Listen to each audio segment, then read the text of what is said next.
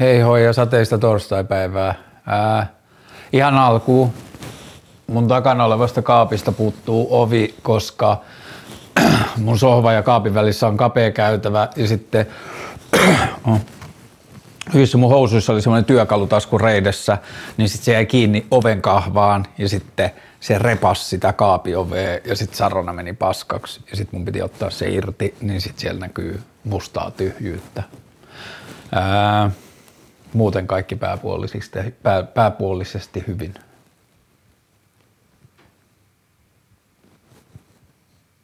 Moi. Ähm, vlogi kirjoittakoon itse itsensä tänään. Kysymyksiä tuli hyvin ja hyviä. Äh, mulla meni pitkään aloittaa tämä, kun mä luin ensin tota, vähän sellaisin kysymyksiä ennen kuin mä laitoin rekin päälle, tai kun mä laitoin rekin päälle ja istuin alas, niin mä sellaisin vähän kysymyksiä ennen kuin mä aloitin. Ja sitten eka kysymys on, että kuinka hyvin handlaisit maailmanlopun, niin sitten mä jäin miettimään sitä kovasti.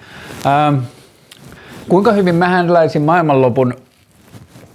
Mä huomaan nyt, että mä oon iskostanut itteeni semmoisen lähestymistavan. Se on liittynyt ensin varattomuuskokemukseen ja sitten koronaan ja sitten sähkön hinnan nousuun ja ruokien hinnan nousuun ja inflaatioon ja sodan uhkaan ja, tai en mä tiedä, ehkä väärin puhua sodan uhasta, koska ei Suomeen ole kohdistunut vielä sodan uhkaan, mutta epävarmoihin aikoihin ja niin edelleen, niin mä silloin varmaan se joskus varattomuuden keskellä rupesin miettimään tosi paljon sitä, että tämä että mä en ole tässä elämäntilanteessa yksin ja tämä satuttaa jotain muuta huomattavasti enemmän kuin mua. Ja sit musta tuntuu, että mä oon sisäistänyt nyt parin vuoden tai muutaman vuoden aikana sen ajatuksen niin hyvin, että joku asia koskettaa tai joku asia, jos se on ongelma mulle, niin se on vielä vaikeampi ongelma jollekin muulle. Että mä tuon onnekkaista lähtökohdista ja mulla on hyvät valmiudet ja mä oon monella tavalla etuoikeutettu ja niin kuin etuoikeutusta asia, niin kuin asemasta kohtaan erilaisia vastoinkäymisiä, niin sit musta tuntuu välillä, että mä oon sisäistänyt sen niin hyvin, että se saattaa niin kuin vaikka ihmissuhdeasioissa, ei pelkästään parisuhdeasioissa, vaan ihmissuhdeasioissa laajemmin, niin se on saattanut vähän niin kuin ehkä jotenkin laajata sellaiseen, että mä en joko tunnista tai uskalla – myöntää itselleni tai ilmoittaa ulkopuolelle mun omia tiettyjä tarpeita tai ehkä tunteitakin tai jotain muuta. Miksi tämä pohjustus, niin sitten mä vaan huomasin, että kun mä mietin jotain maailmanloppua, niin sitten se ajatus meni heti siihen, että aa, et ei mun niin fiiliksellä siihen liittyen ole väliä, että joku muu niin kuin, menisi siitä enemmän paniikkiin ja hätääntyisi ja mun tehtävä olisi niin kuin, rauhoitella ja bla bla bla, niin sit mun on jopa hankala päästä käsiksi tai siihen niin kuin semmoiseen todelliseen jotenkin ajatuskehikkoon siitä, että miten mä itse händläisin. Mutta kyllä musta tuntuu, että mä oon viime vuodet käsitellyt kuolemansuhdetta tai jotain elämän ää, lyhyt- ja väliaikaisuussuhdetta niin paljon, että kun tässä varmaan tarkoitetaan niin kuin jonkinlaista tietoa maailmanlopusta, että miten mä händläisin, että jos tulisi vaan maailmanloppu, niin sitten siinä ei olisi paljon händlättävää, sitten vaan valot menis pois päältä. Mutta että tässä varmaan tarkoitetaan semmoista, että olisi tiedossa maailmanloppu, johon tota, olisi niin kuin varaa tai aikaa suhtautua tai tilaa jotenkin niin kuin händlätä sitä, niin – musta tuntuu nyt, että siihen niin kuin viimeisille ajoille menisi semmoinen niin kuin joku elämän riemu tai elämisen, eletyn elämän niin kuin riemuitsemisen vaihe päälle tai vaihde, että, että jos maailmanloppu on kerran tulossa ja me ei voida sille mitään, niin turha sitä on murehtia. Keskitytään mieluummin siihen kaikkeen, mitä on saatu ko, niin kuin kokea ja mitä kaikkea ihminen on saanut aikaan ja mitä kaikkea ihminen on rakentanut ja kokenut ja keksinyt ja nähnyt ja toteuttanut ja bla bla. Niin sen mä luulen, että se olisi mun tapa händlätä maailmanloppua ja sitten varmaan niin kuin,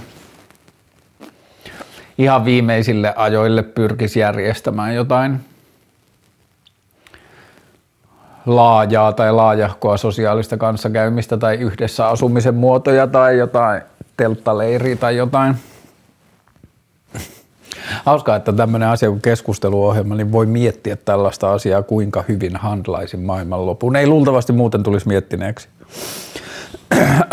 Perussuomalaiset astui ulos viime viikolla jostain jälleen kerran jostain kaapistaan niin sanotun suomalaisuusohjelman kanssa, tai mikähän se tarkka nimi oli, jossa ne hyökkäs pakkoruotsia vastaan ja sitten öö, oman, nyt mä puhun vähän sarkastisesti, oman eduskuntapuolueen puheenjohtaja Li Andersson ja entisen eduskuntapuolue eduskuntaehdokkuuspuolueeni, eli RKPn, ruotsalaisen kansanpuolueen, eli RKPn puheenjohtaja, vau, wow, onpas kova. Nyt mun pitää, mun meni aivot lukkoon.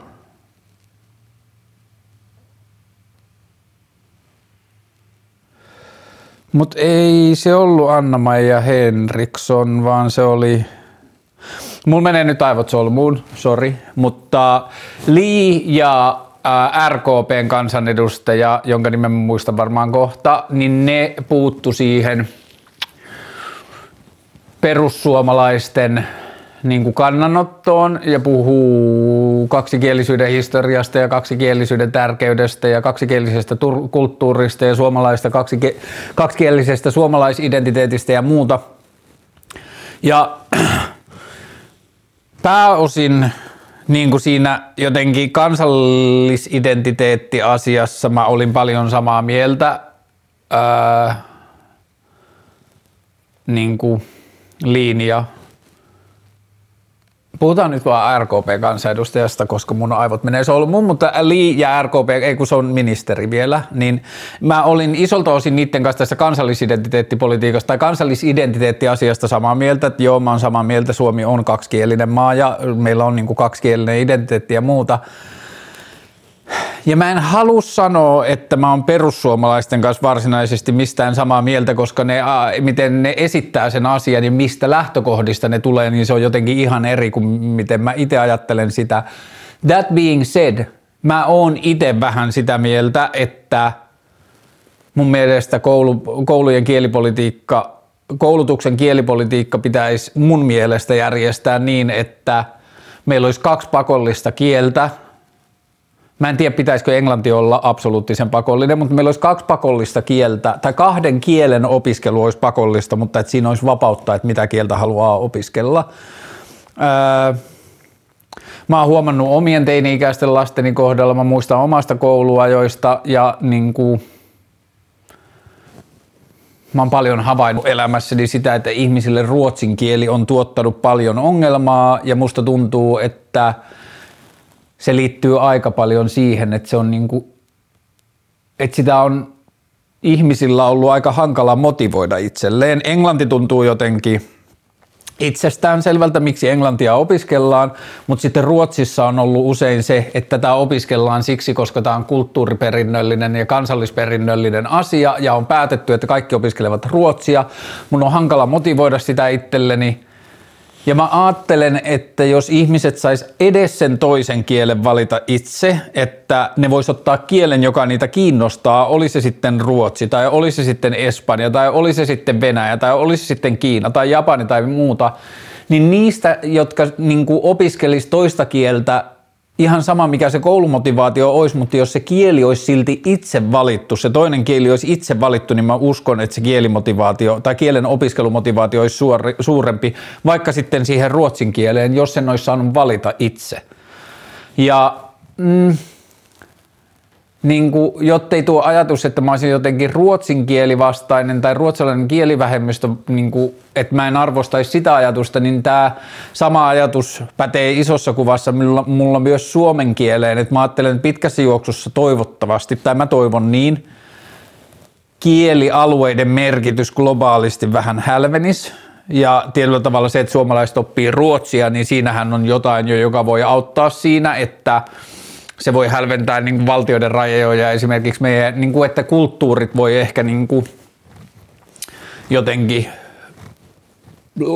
lomittua ja limittyä paremmin, mutta mun pointti on vaan se, että kulttuurihistoriallisista syistä kaikille pakoksi tehty asia tai kaikille välttämättömäksi tehty asia, niin se vaan ei ole välttämättä paras motivaation tuottaja. Ja sitten Mä nyt sanon tämän asian riippumatta siitä, että mikä on Venäjän tilanne tai Suomen ja Venäjän väliset suhteet esimerkiksi nyt, mutta että mä oon puhunut siitä aikaisemmin, niin yritetään pysyä jotenkin pitkässä aikavälissä eikä vaan tässä hetkessä mutta musta tuntuu järkevämmältä, että jossain vaikka itärajalla junnut voi halutessaan valita Venäjän toiseksi kieleksi kuin se, että ne pakotetaan opiskelemaan ruotsia. Tai jos jotain junnua kiinnostaa korealainen kulttuuri. Tai jopa, koska mä ajattelen, että yksi tärkeimmistä asioista englannin kielen lisäksi, mitä kielen opiskelusta on, niin on todistettu, että kielten opiskelu auttaa aivoja kehittymään uudella tavalla. Ihminen joutuu konkreettisesti opettelemaan uuden kielen, joka tarkoittaa aivoille uusia reittejä, ja aivoille uudenlaisia tapoja toimia, niin siksi just olisi tärkeää, että siihen olisi ihmisellä motivaatio siinä takana. Ja tätä mä ajattelen, että se liittyy kaikkiin kouluaineisiin, ei pelkästään ruotsiin, vaan että niin kuin ihmisillä olisi mahdollisimman pitkälle mahdollisuus seurata motivaatioitaan opinnoissa ja ihmiset joutuisi mahdollisimman vähän opiskelemaan asioita, jotka niitä ei kiinnosta lainkaan. Että on paljon asioita, joista on hyvä kaikkien ymmärtää perusteet ja ymmärtää suuntaus, tai niin kuin se, että mistä puhutaan, minkä näköinen ilmiö ja miten tämä vaikuttaa meidän elämään, mutta että sitten heti kun aletaan mennä pinnan alle, niin sitten olisi minusta tärkeää, että siellä taustalla olisi oppilaan tai opiskelijan oma motivaatio niihin asioihin ja niin kuin sitä autettaisiin löytämään itsenne syyt ja niin kuin selitykset asioiden opetteluun niin jos mun pitäisi valita, maailma ei ole niin yksinkertainen, että pitää, mutta onko se Mai Henriksson? Ei. nyt mun pitää googlata se nimi, koska tää on nyt niin nolo, että mä en muista.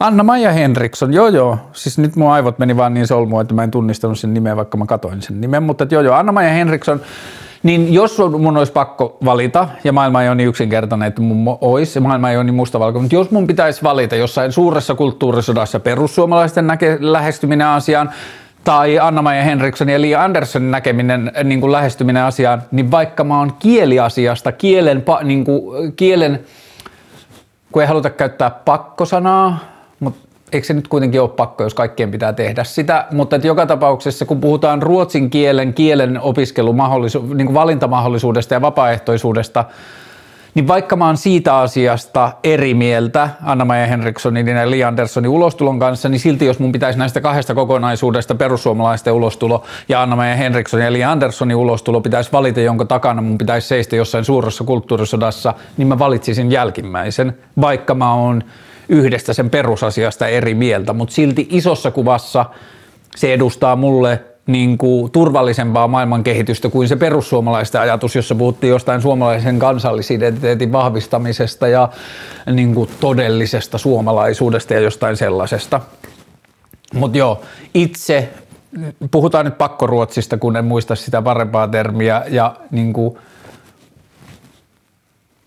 mulla on hyvin lähellä elämässäni niin kuin suomen ruotsalaista kulttuuria, suomen ruotsalaisia ihmisiä. Mä kuulen ruotsin kieltä melkein päivittäin. Mä oon jatkuvasti ruotsin kielen läsnäolon alla. Mä opettelen koko ajan enemmän ruotsin kieltä ja sen ymmärtämistä. mulla ei ole mitään niin kuin ruots, ruotsinkielisen kulttuurin saatavuuden ja ruotsinkielisen kulttuurin niin kuin läsnäolon ylläpitämistä. Niin kuin, että mä oon all for it, mutta että mä en vaan usko – että on hyväksi junnujen opiskelulle tai koulumotivaatiolle tai kulttuurille yleensä, että skidejä pakotetaan asioihin, niin sen takia mä haluaisin, että vähintään toinen kieli olisi opiskelijoiden vapaasti valittavissa. Ja jos tämä jotenkin jää roikkumaan niin kuin oudolle fiilikselle tai niin kuin Mä en tiedä mitä kaikkia disclaimereita mä haluaisin sanoa tähän, ettei tätä ymmärrettäisi väärin –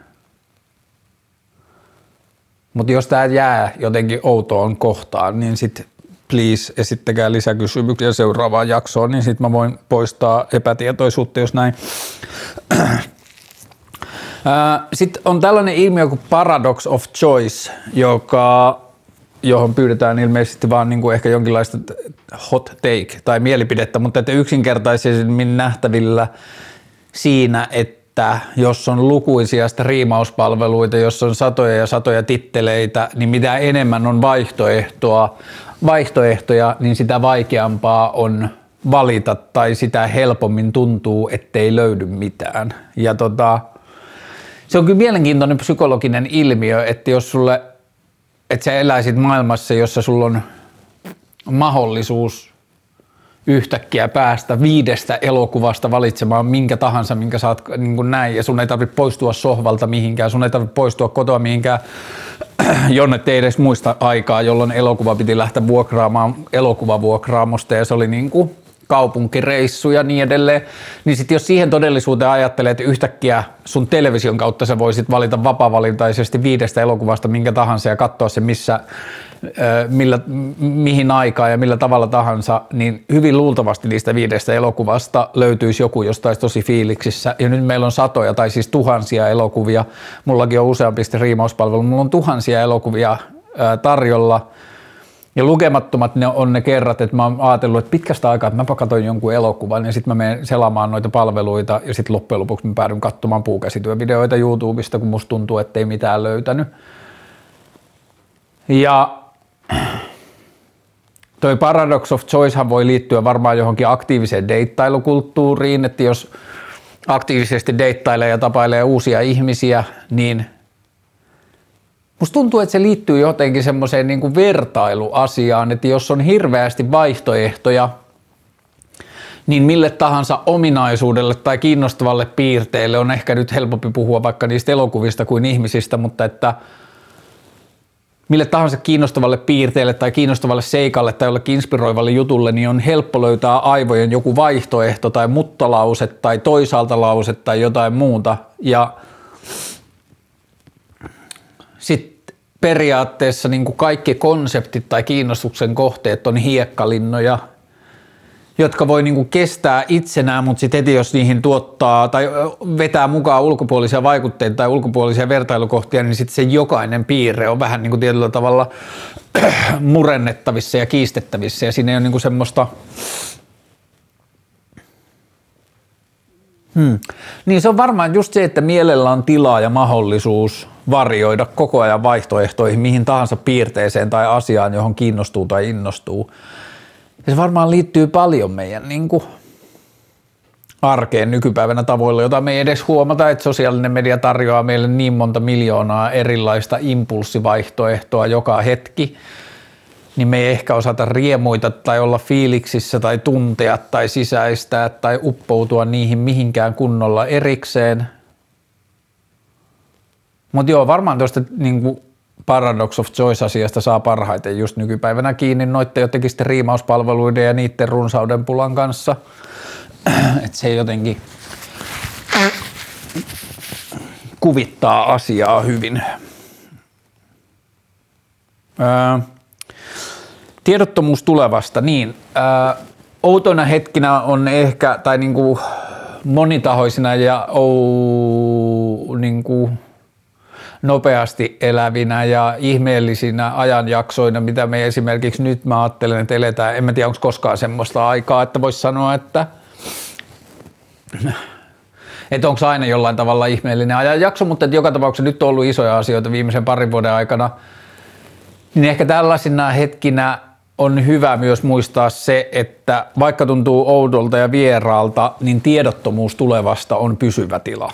Että me ei voida koskaan ihan sama kuinka tasaiselta tuntuu tai yllätyksettömältä tai jotenkin ymmärrettävältä maailma tuntuu, niin maailmalla on aina se valtti hihassaan, niin se voi aina heittää jako, jako avaimen konehuoneeseen ja mitä tahansa voi tapahtua joko henkilö, henkilökohtaisella tai niin, joko mikro- tai makrotasolla voi tapahtua asioita ja me ei voida koskaan ennakoida niitä – me voidaan yrittää ohjata meidän elämää erilaisiin suuntiin, mutta tietyllä tavalla elämänvirtaa ei kiinnosta, mihin me ollaan sitä niin kuin työnnetty tai mihin me ollaan yritetty sitä ohjata, se voi silti mennä mihin tahansa suuntaan, että se on niin, kuin niin paljon voimakkaampi voima kuin meidän tahto tai meidän suunnitelmat.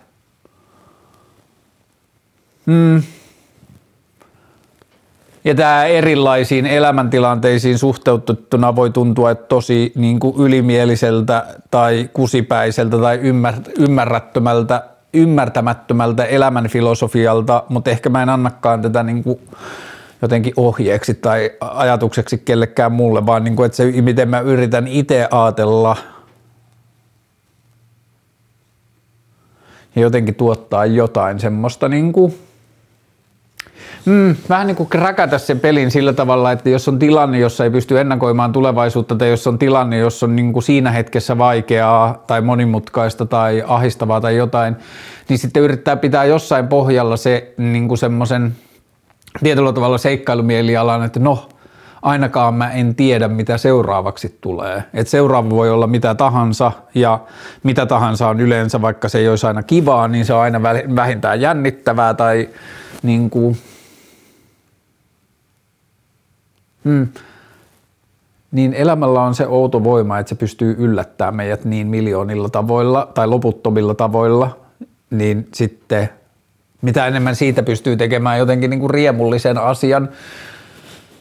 Ja mä muistan joskus naure, naureskelleeni sitä niin kuin pahimmissa talous jotenkin ahdistus, masennus, vaikeus, synkkyys, kaivon pohjatilanteissa – niin sitten mä muistan joskus naureskelleen niin sitä, että, hmm, että eniten tässä on kiinnostavaa ja hauskinta ja mielenkiintoista se, että kun on varmaa, että tästä jollakin tavalla joskus selviää, niin onpas mielenkiintoista nähdä, miten tästä sitten joskus selviää, kun ei itse nyt näe lainkaan niitä vaihtoehtoja, miten tämä voisi tästä selvitä.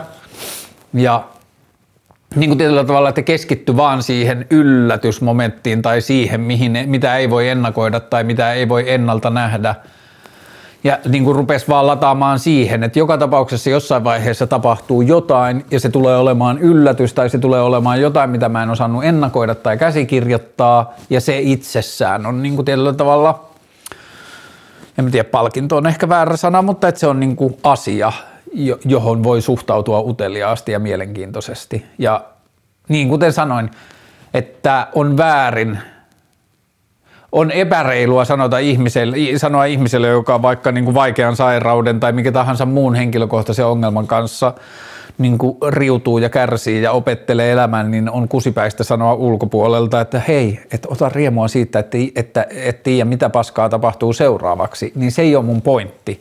Mä en yritä sanoa sitä, mutta niin kuin mä yritän itselleni muistuttaa jotenkin sitä, että paskallakin hetkellä, vaikka paskan hetken jälkeen tapahtuisi jotakin vielä paskempaa, niin jossain ihan pohjalla, vaikka se ei edes näkyisi millään tavalla ulospäin tai muuta, mutta että itselleen saisi sanottua, että haa, enpäs olisi tätä keksinyt. Että niin kuin muistaa sen, että elämä on ihmeellinen ja kaikesta paskasta lukuun ottamatta on niin kuin etuoikeutettuja ja, etuoikeutettua ja mieltsiä niin kuin päästä kokemaan sitä ja sen outouksia. Mulla on niin kuin yksi tatuointi, joka on odottaa vielä tulemista, kun mulla on ne kissaeläimet polvissa, niin sitten niiden kissaeläinten, mä oon kyllä sanonut joskus tämän, mutta kissaeläinten korvien väliin on jossain vaiheessa tulossa teksti, että mieluummin tää kuin ei mitään. Ja ajatuksena siinä on se, että ihan sama mitä käy läpi, niin mieluummin kuitenkin loppujen lopuksi se elämäntilanne kuin se, ettei olisi ollenkaan olemassa. Ja sitten jos toi tilanne muuttuu joskus, niin sitten pitää niin kuin miettiä jotain muita versioita elämästä tai sen vaihtoehdoista, mutta toistaiseksi se on tuntunut absoluuttisen selkeältä läpi kaiken paskan, että mieluummin tämä, ihan sama mikä sydän surru tai mikä vaikeus tai ahdistus tai muuta, niin mieluummin tämä kuin se, että ei kokisi yhtään mitään. Niin se ehkä siihen niin kuin liittyen tiedottomuuteen tulee vasta. Haluatko erottua joukosta yleisesti? Ää, mitä mä osaan varmasti sanoa, niin mulla ei ole ainakaan sisäistä tarvetta ei erottua tai niin kuin, mulla ei ole niin kuin sisäistä normaaliuden tai jotenkin sopeutuvuuden odotusta tai luontaista energiaa tai virtaa niin kuin johonkin normaaliin tai tavalliseen. Musta tuntuu, että mulla ei hirveästi ole myöskään niin kuin erottautumisen tarvetta mutta samaan aikaan mä voin sanoa, että mä nautin tilanteista, joissa mä huomaan jotenkin ajan, äh, niin kuin toimineeni tai joillain muilla valinnoilla ajautuneeni tilanteisiin, joka ei ole jollakin tavalla tavallinen. Ja mä luulen, että se johtuu siitä, että mä ajattelen, että se liittyy sekä elämään yleiskäsitteenä, sammaleet ja sammakot ja papajat ja papukaijat ja puut ja kaikki elämänmuodot, että se liittyy yksilön elämään laajemmin tai niin kuin kapeammin, kapeammin tarkasteltuna, niin mä ajattelen, että elämän tarkoitus on vaihtoehtojen etsiminen. Se näyttää olevan evoluution ajava voima, että luonto tekee niin geenivirheillä ja muulla erilaisia vaihtoehtoja asioista ja tutkii niistä, miten ne pärjää ympäristössä ja muuta. Että se tuntuu olevan niin kuin elämän ajava voima ja sitten se tuntuu olevan ihmiselämässä sekä mun mielestä about parasta että hyödyllisintä, että mä ajattelin, että niin kuin hyödyllisintä, mitä yksilö voi tehdä yhteisölleen, on tutkia, mikä kaikki on mahdollista, niin silloin jos Mm, mä en tiedä, oliko tässä sana erottuminen. Niin kun tässä on tämä erottuminen, kun poikkeavuus on ehkä se asia, kun poikkeavuushan ei välttämättä ole aina erottumista, että et sä välttämättä poik, niin kuin erotu muista, vaikka sä tekisit poikkeavia asioita tai ajattelisit poikkeavalla tavalla, tavalla tai eläisit, eläisit poikkeavallista elämää, niin ei se välttämättä erotu. Niin sitä ei ihan vastaa tuohon niin kysymykseen, koska tuossa puhuttiin siitä erottumisesta – mutta poikkeavuus on mun mielestä aika usein itseisarvoista ja poikkeavuus on asia, josta, jonka niin kuin huomatessani jälkikäteen mä tuun hyvälle tuolle, että haa, että mä oon luonnollisesti toiminut poikkeavalla tavalla, koska musta se on signaali siitä, että on tutkittu vaihtoehtoja tai etitty vaihtoehtoisia toimintatapoja tai olemisen muotoja tai jotain. Mutta sitten erottuminen, hmm en mä ainakaan tunnista sitä itseisarvoksi, että mulla olisi jotenkin ääri, niin kuin erityisen merkittävää erottua.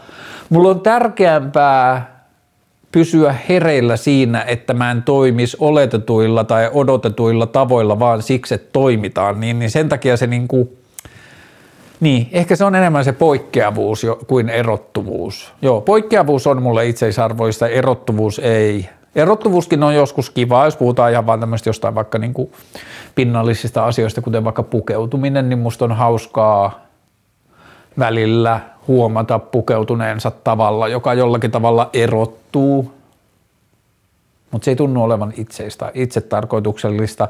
Tai sitten nämä on just niitä asioita, joissa mä, joita mä käsittelen terapeutin löydettyä, niin hei muuten, ää, vinkkejä otetaan vastaan. Jos sulla on hyvä terapeutti, jos niin kuin, ja nyt puhutaan siis pääkaupunkiseudusta ja mieluummin ehkä pohjoisesta kantakaupungista pitkän silloin tästä puolesta. Jos sulla on hyvä terapeutti tai jos sun mutsi on terapeutti tai jos sä tiedät hyvän terapeutin tai sun kaverilla oli hyvä terapeutti tai mitä tahansa, niin mulla on niin terapeutin etsintä käynnissä. Se ei ole hirveän helppoa, jos sä oot terapeutti, jne, niin mä haluan käydä, mä oon löytänyt jo yhden terapeutin, joka on hyvin potentiaalinen, mutta mä haluan käydä niin kuin ehkä parilla terapeutilla ennen kuin mä sitten – Mä oon nyt käynyt ne Kelan B-lausuntoon tarvittavat psykiatriaistunnot ja mä saan sieltä sen terapialausunnon sitten, kunhan mä löydän terapeutin. Mutta jos sinä rakas kuulija, niin tiedät jonkun terapeutin, joka ää, jostain syystä niin kuin tulee mieleen tai voisi sopia tai jotain, niin let me know niin mä jatkan terapeutin etsintää. Mutta joka tapauksessa ehkä joku tuommoinen erottumisasia voi tapahtua niin epätietoisella tasolla, että joko mä haluan sulkea sen pois jostain syystä tai sitten mä en vaan tunnista sitä, tai on se vaihtoehto, että mulla ei vaan ole sitä, tai ei vaan, ei varmaan kaikki, läheskään kaikilla ole, mutta joo. Haluatko erottua joukosta yleisesti? En varsinaisesti halua, koen sen välillä palkitsevana ja poikkeavuus on ehkä tärkeämpää kuin erottuminen itselleni. Kuinka valita luettavaa? Tuntuu, että on miljardi timanttia ja kaikkea ei vaan ehdi. Ei niin, ja se onkin se avain. Että tietyllä tavalla, kun sisäistää sen, syvä sisäistää sen, että mä en voi lukea kaikkia maailman kirjoja, mä en voi lukea edes niitä kirjoja, jotka on just nyt pinnalla, joista kaikki puhuu somessa tai mediassa tai jotain muuta, niin on turvallista vaan valita ne kirjat, jotka itseä kiinnostaa. Ja that's it. Hmm, ainakin mä oon saanut siitä sen riemun, että kun mä tiedostan, että Mä en missään tapauksessa voi lukea kaikkia maailman kirjoja. Mä en voi lukea edes kirjalistoja, jossa sanotaan, että nämä, kaikkien, nämä kaikki kirjat ihmisten pitää lukea. Mä en, mulla ei mitään mahdollisuutta lukea niitä kirjoja, mistä nyt kohistaan, varsinkin nyt kun käyttää vähemmän ja vähemmän on millään tavalla tekemistä sosiaalisen median kanssa, niin ei edes tiedä, mistä puhutaan, niin sekin vapaus tulee. Niin sitten mä annan itselleni oikeuden, aina kun edellinen kirja loppuu, niin sitten mä tuijotan mun kirjahyllyjä tai menen kirjakauppaan haahuilemaan ja ootan, että joku kirja puhuu mulle riippumatta siitä, kuinka vanha se on tai kuinka hottispottis se on tai kuinka must read se on. Että jos se kiinnostaa mua, niin sitten se riittää. That's it. Somen vaikutus ihmisiin ja itsetuntoon ei seuraajia yhtä kuin et ole ihmisenä merkittävä. Ää, se, että jos ei ole seuraajia, niin ei ole ihmisenä merkittävä. Musta tuntuu, että se on kollektiivinen ajatus, joka tapahtuu vain ihmisten sisällä. Et musta tuntuu, että on hirveän, hirveän vähän ihmisiä, jotka on valmis sanomaan ääneen tai sanomaan muille ihmisille, että sä et ole merkittävä, koska sulla ei ole, tai että sä et voi olla merkittävä, koska sulla ei ole paljon seuraajia, mutta se on silti asia, jota me sanoo, saatetaan sanoa itsellemme että se on niin kuin sisäistetty kollektiivi tai niin sisäänpäin suuntautunut kollektiivinen asia, että se voi, se voi olla asia, josta me voidaan aiheuttaa itsellemme niin kuin huonoa itsetuntoa tai riittämättömyyttä tai huonommuutta tai jotain vähemmyyttä, niin kuin itseämme voidaan pilkata ja herjata tai katsoa kate, kate, kate, kateudella jotain muita jossain sosiaalisessa mediassa eläviä entiteettejä ja katsoa niiden seuraajamääriä ja kommenttimääriä ja asioita, joita heille tapahtuu.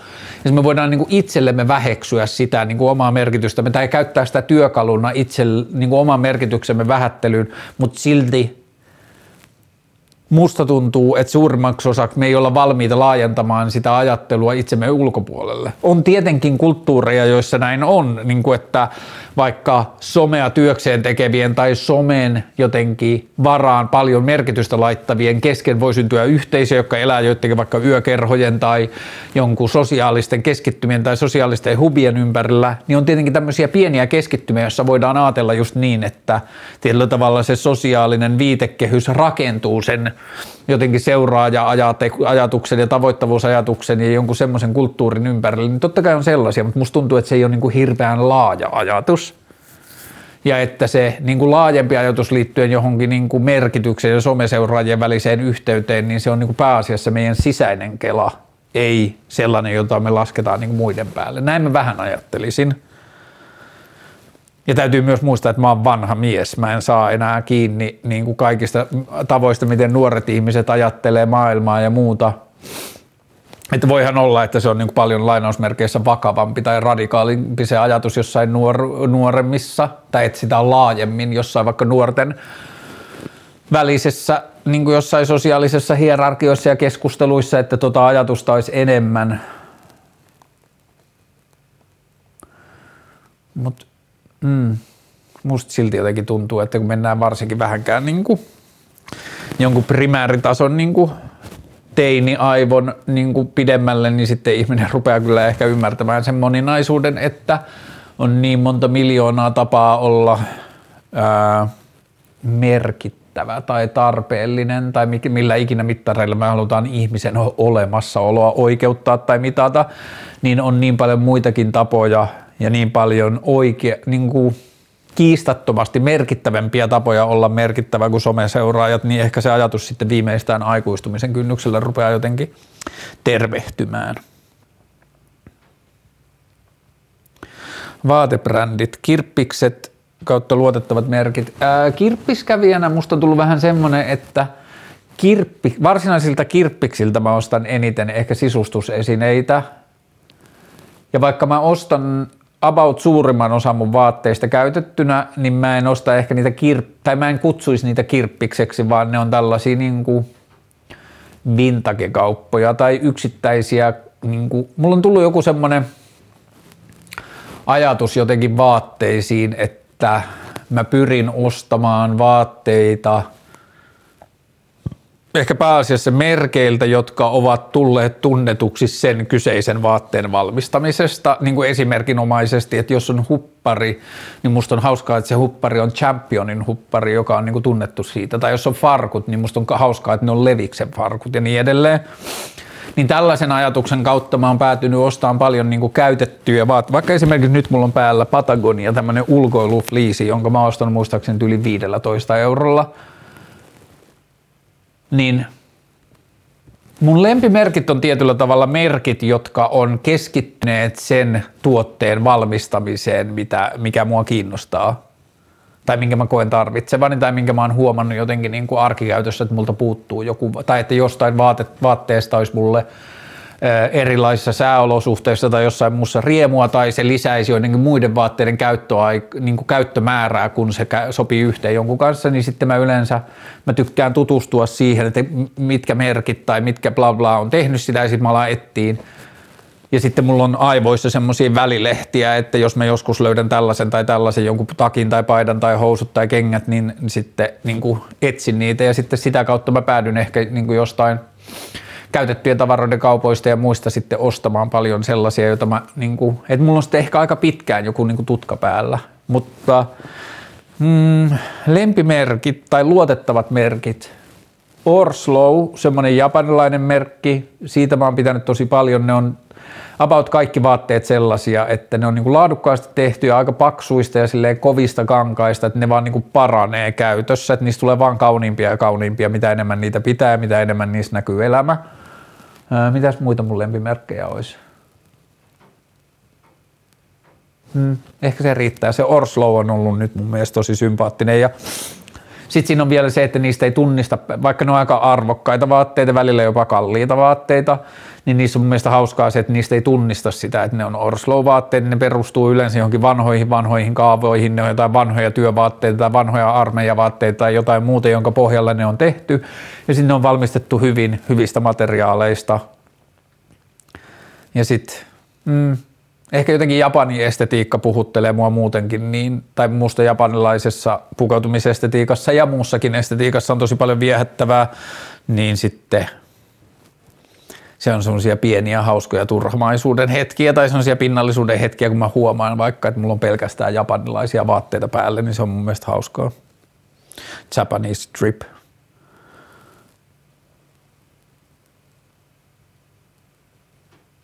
Syysmasennus sanoo toinen ja kroonistunut alakulo kautta apeus sanoo toinen. Ää, niin, ehkä ne on kyllä eri asiat. Syysmasennuksen merkki on varmaan se, että sitä osaa kutsua syysmasennukseksi, että sen niin kuin, tunnistaa jotenkin siihen niin kuin, vuoden aikojen kiertoon tai ympäristön muuttumiseen tai ulkoilumahdollisuuksien vaihtumiseen ja niin kuin, tällaisen niin kuin, ympäröivän todellisuuden muuttumiseen, niin ehkä se on sillä eri. Ja ehkä syysmasennukseen on helpompi sanoa, että anna mennä vaan, että niin kuin viltti, tyyny, YouTube, tee, niin kuin whatever makes you happy ja niin kuin vaan sille jomo. Ai niin, Hesarissa oli viime viikolla juttu jomosta, eli Joy of Missing Outista. Toi Pupulandia Jenni oli siinä haastattelussa ja muuta. Ja sitten Mä en päässyt lukemaan sitä, koska mulla ei ole timanttitunnuksia tai noita Hesarin lukutunnuksia, mutta mä luin sen ingressi ja otsikon ja jotain. Ja mä vaan, mulla tuli semmoinen fiilis, että, mm, että ehkä mä oon nyt elämässäni sellaisessa tilanteessa, että mä oon pelannut jomon läpi. Että mulla on ollut viimeisen kymmenen vuoden aikana niin vitusti jou, niin kuin joutenolotunteja ja joutilaisuutta ja tunteja, joissa mä en ole kellekään velkaa tai mun ei tarvitse tehdä mitään, mä saan vaan olla ja bla bla bla, plus lisäksi on tullut joku semmoinen aikuistumista tai vanhenemisen myötä tullut sellainen sosiaalinen, en tiedä onko se sosiaalinen vetäytyminen, mutta ta, niin kuin, että on ollut vähemmän tarvetta sosiaaliselle interaktiolle, on pärjännyt itsekseen, on niin kuin ollut läheisiä ihmisiä, kenen kanssa on viettänyt aikaa vähemmän aikaa, niin kuin vähemmän edem, niin kuin jotenkin käynyt ulkona ja muuta tällaista. Ja sitten semmoista varsinaista FOMOa mä en muista hirveän. Ehkä joskus silloin niin kuin lapset oli tosi pieniä ja oli vaan niin kuin siinä niin kuin jotenkin – perhekuplassa, niin ehkä silloin oli jotain FOMO-asioita, että olisi halunnut katsoa vähän maailmaa erilaisista näkökulmista, mutta nyt musta tuntuu, että mä en ole hirveästi kokenut sitä vuosiin, ja sitten tämä Joy of Missing Out, eli JOMO, niin musta tuntuu, että mä oon niin levollistunut sen kanssa, että mä oon jollain tavalla vähän niin kuin pelannut sen läpi, että mulla ei ole enää siitä niin kuin hirveästi saatavaa ja nyt olisi ehkä tuntuu jollakin tavalla, tämä ei tunnu pelkästään sosiaaliseen elämään, vaan muutenkin tuntuu, että olisi aika jollekin uudelle ja niin kuin olisi kiva löytää jotain uusia semmoisia ajan kulumistapoja, mutta niin, niin siihen syysmasennukseen, niin saada kiinni siitä jomosta, että haat, mun ei tarvi olla missään, mä en ole velkaa kellekään, mun ei tarvi olla tehokas, mun ei tarvi olla elämässä sitä lifea, että mä voin vaan niin kuin olla ja pötköttää. Ja varsinkin jos se niin tietää tai pystyy tunnistamaan, että se joku alakulo liittyy siihen syksyyn, niin sit fucking get deep into it. Että niin kuin sit kuuntelee vaan jotain Elliot Smithia ja Nick Drakea ja katsoo sadetta ja syksyn lehtiä ja jotain internetvideoita ja sitten nauttii siitä, ettei tarvitse tehdä mitään eikä halua tehdä mitään. Mutta joo, sitten on niinku syysmasennuksesta syvempiä tasoja, jotka voi olla tosi niinku raskaitakin, mutta et sitten tähän liittyvä tämä kroonistunut alakulo ja apeus.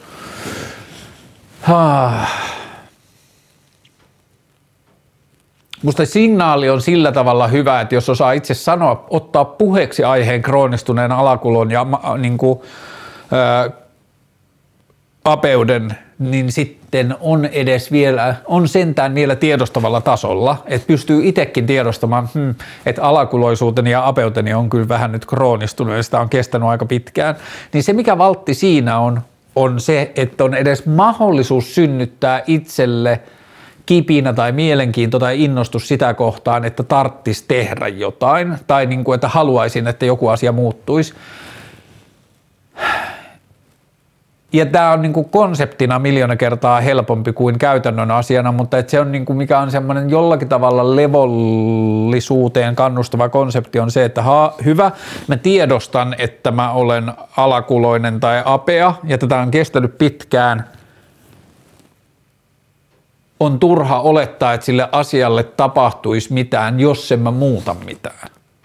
Ja mitä vaihtoehtoja sen jonkun muuttamisen on, tätä on joissain muissa kaupungissa Suomessa myös, ja se niin kuin, ikävä kyllä nyt jää tässä tapauksessa kunkin omalle tota, kontolle etsiä tietoja siitä, mutta on tämä Mieppi mielenterveyspalvelukokeilu Helsingissä, jossa saa viisi kertaa ilmaista terapiaa. Mä en tiedä, minkälaiset jonot ja minkälainen tilanne siinä on tällä hetkellä. Mä oon käynyt itse käyttänyt sen kaksi vuotta sitten. Mutta että joku tämmöinen terapia tai terapiaan liittyvä tai vaikka koko terapian aloittamisen prosessi, joka varmasti ravistelee jollakin tavalla arkea ja tuottaa uusia ajatuksia – uusi harrastus tai jonkun vanhan harrastuksen lopettaminen tai joku muun asian lopettaminen tai siirtäminen tai nyrjäyttäminen, joka muuttaa arjen niin kuin tekstuuria ja niin kuin tapahtumajärjestystä ja tapaa ja nopeutta. Et millä tahansa tekijöillä saa muutettua, olkoon ne sitten pieniäkin asioita, mutta saa jollakin tavalla niksautettua niin kuin arkielämänsä, että jos kulkee julkisilla töihin, niin rupeakin kulkee pyörällä, tai jos kulkee pyörällä, niin rupeakin kulkien kävellen, tai öö, ei syö mitään punaista tai niin kuin, mitä tahansa asioita, joilla saa nyrjäytettyä sitä, minkälainen se oma arki on, niin sitten ehkä niistä voi löytää voimaa siihen, että jos on kuitenkin jo niin pitkällä, että tunnistaa, että oma apeus ja alakulo on kroonistunut. Jos olisit nyt Tinderissä, mikä olisi ikähaarukka? Parisuhteet isolla ikäerolla ajatuksia. On ehkä kaksi eri asiaa olla Tinderissä ja puhua parisuhteesta. Ne voi olla sama asia, mutta ne voi olla myös täysin, ei täysin eri asia, mutta ne voi olla tosi erillinen asia.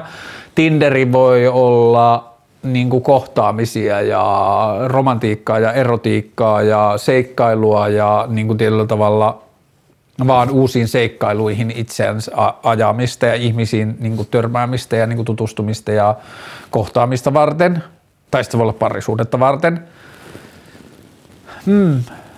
That being said, mä en ole ihan varma, että jos mä etsisin Tinderistä parisuudetta tai jos mä käyttäisin Tinderiä jostain niin kuin kevyemmistä syistä, niin mä en tiedä vaikuttaisiko se mun ikähaarukkaan. Mutta viimeksi kun mä oon ollut Tinderissä, niin musta tuntuu, että mun ikähaarukka on ollut ehkä 24 tai 25 ja sitten yläpäässä suunnilleen 55 tai jotain. Että mä oon halunnut, että se on suunnilleen niin kuin yhtä kaukana molempiin suuntiin Ja niin kuin se perusajatus on ollut niin kuin ehkä koko ajan siinä, että surprise me, että niin kuin älä niin kuin ajaudu ennakkoluulojasi jotenkin tai ennakko-oletuksiesi vangiksi. Ja, mutta sitten mä yritän miettiä sitä, että jos kyseessä olisi – Mm, asia ajatuksena helposti tulee ehkä se ongelma, että kun mä en enää halua lapsia ja mulla ei ole semmoista niin perheajatusta, niin sitten mulla on vähän ehkä se semmoinen jälleen kerran ennakkoluuloasia, mutta että sitten kun mennään ainakin 30 hujakoille ja 30 ympäristössä ja toisella ei ole vaikka perhettä tai ei ole lapsia ja muuta, niin sitten mä ajattelen, että siinä on niin kuin joku korkea riski tai todennäköisyys, että se toinen saattaa haluta lapsia ja sitten mä en, niin kuin en pysty tuottamaan mitään muuta kuin pettymyksiä siinä tilanteessa – niin sitten jostain tommosista syistä mä oon jossain vaiheessa ruuvaillut sitä niin kuin Tinder-ikähaarukkaa, että mm, et niin, niin isolla prosentilla niin kuin tarpeet tai elämäntilanteet tai suunnitelmat tai haaveet ei vaan kohtaa, että niin tämä ei ole hyödyllistä. Ja sitten ehkä se oli jossain vaiheessa myös niin kuin iso syy olla kokonaan pois Tinderistä, vaikka ei ollut niin kuin parisuhdetta tai jotain muuta asiaa sen ulkopuolella, mutta age ain't nothing but a number ja sitten mä oon tavannut lapsellisen oloisia itseäni vanhempia ihmisiä ja heitä vanhemman oloisia reilusti itseäni nuorempia ihmisiä, että niin kuin sen takia ehkä on myös kiinnostavaa tai merkittävää tai tärkeää tai järkevää niin kuin yrittää pitää niin kuin ennakkoluulot mahdollisimman kontrollissa ja katsoa maailmaa avoimesti. Hmm. Joo, mutta siihen, että olisiko se ikähaarukka eri niin kuin silleen tinderöinnin ja parisuhteen etsimisen su, niin kuin kohdalla, niin siihen mä en ehkä oikein osaa just nyt vastata. Ää, toinen haluaa nukkua yhdessä, toinen ei. What to do? Ää, No varmaan lähtökohtaisesti se ikävä yksinkertainen vastaus on, että silloin varmaan ei voi nukkua yhdessä, koska jos ei se toinen halua nukkua yhdessä, niin sitä ei voi pakottaa siihen. Se on sen niin kuin omaan tilaan ja omiin tarpeisiin liittyvä asia. Ja vaikka se toinen haluaa nukkua yhdessä, niin sen niin kuin tietyllä tavalla tarvetta ei voida pitää ohjenuorana, koska se vaatii siltä toiselta niin kuin jotain, mitä se ei välttämättä halua. Et se, että joku ei halua olla yksin, on eri asia kuin se, että joku haluaa olla yksin. Anyway, toinen haluaa nukkua yhdessä, toinen ei. What to do? A. Avoimuus. Se, joka ei saa nukkua yhdessä siitä huolimatta, että se haluaisi nukkua, niin sen tehtävä on saada se toinen ymmärtämään, miksi se haluaisi nukkua yhdessä ja miltä hänestä tuntuu. Se, joka ei halua nukkua, yhdessä, niin sama homma, sen tehtävä on olla siitä avoin. Sen jälkeen pitää ja on niin kuin hyvä tutkia vaihtoehtoja siitä, että onko olemassa jotain versiota siitä, että vaikka varsinainen nukkuminen ei tapahtuisi yhdessä, niin se niin kuin tietyllä tavalla nukkumaan meno tapahtuisi. Että mennään yhdessä samaan sänkyyn ja niin kuin laskeudutaan jonnekin niin kuin unta kohti ja silleen yötä kohti. Ja sitten se, joka ei halua nukkua yhdessä, niin sitten kun se huomaa että se hetki on tullut, niin sitten se hipsii niin kuin omaan unijärjestelyynsä. Mutta isossa kuvassahan tuo niin kuin, jollain tavalla mä ajattelen, että elämän onnellisuuden kannalta, kun ollaan avoimia asioista ja kohdataan niitä todella, niin pienetkin asiat saattaa jossain määrin, kun ne kertoo tuhansilla ja tuhansilla niin kuin öillä ja päivillä tai ajattelee niin kuin pitkän aikavälin kertoimena, niin ne saattaa muuttua aika isoksi asiaksi.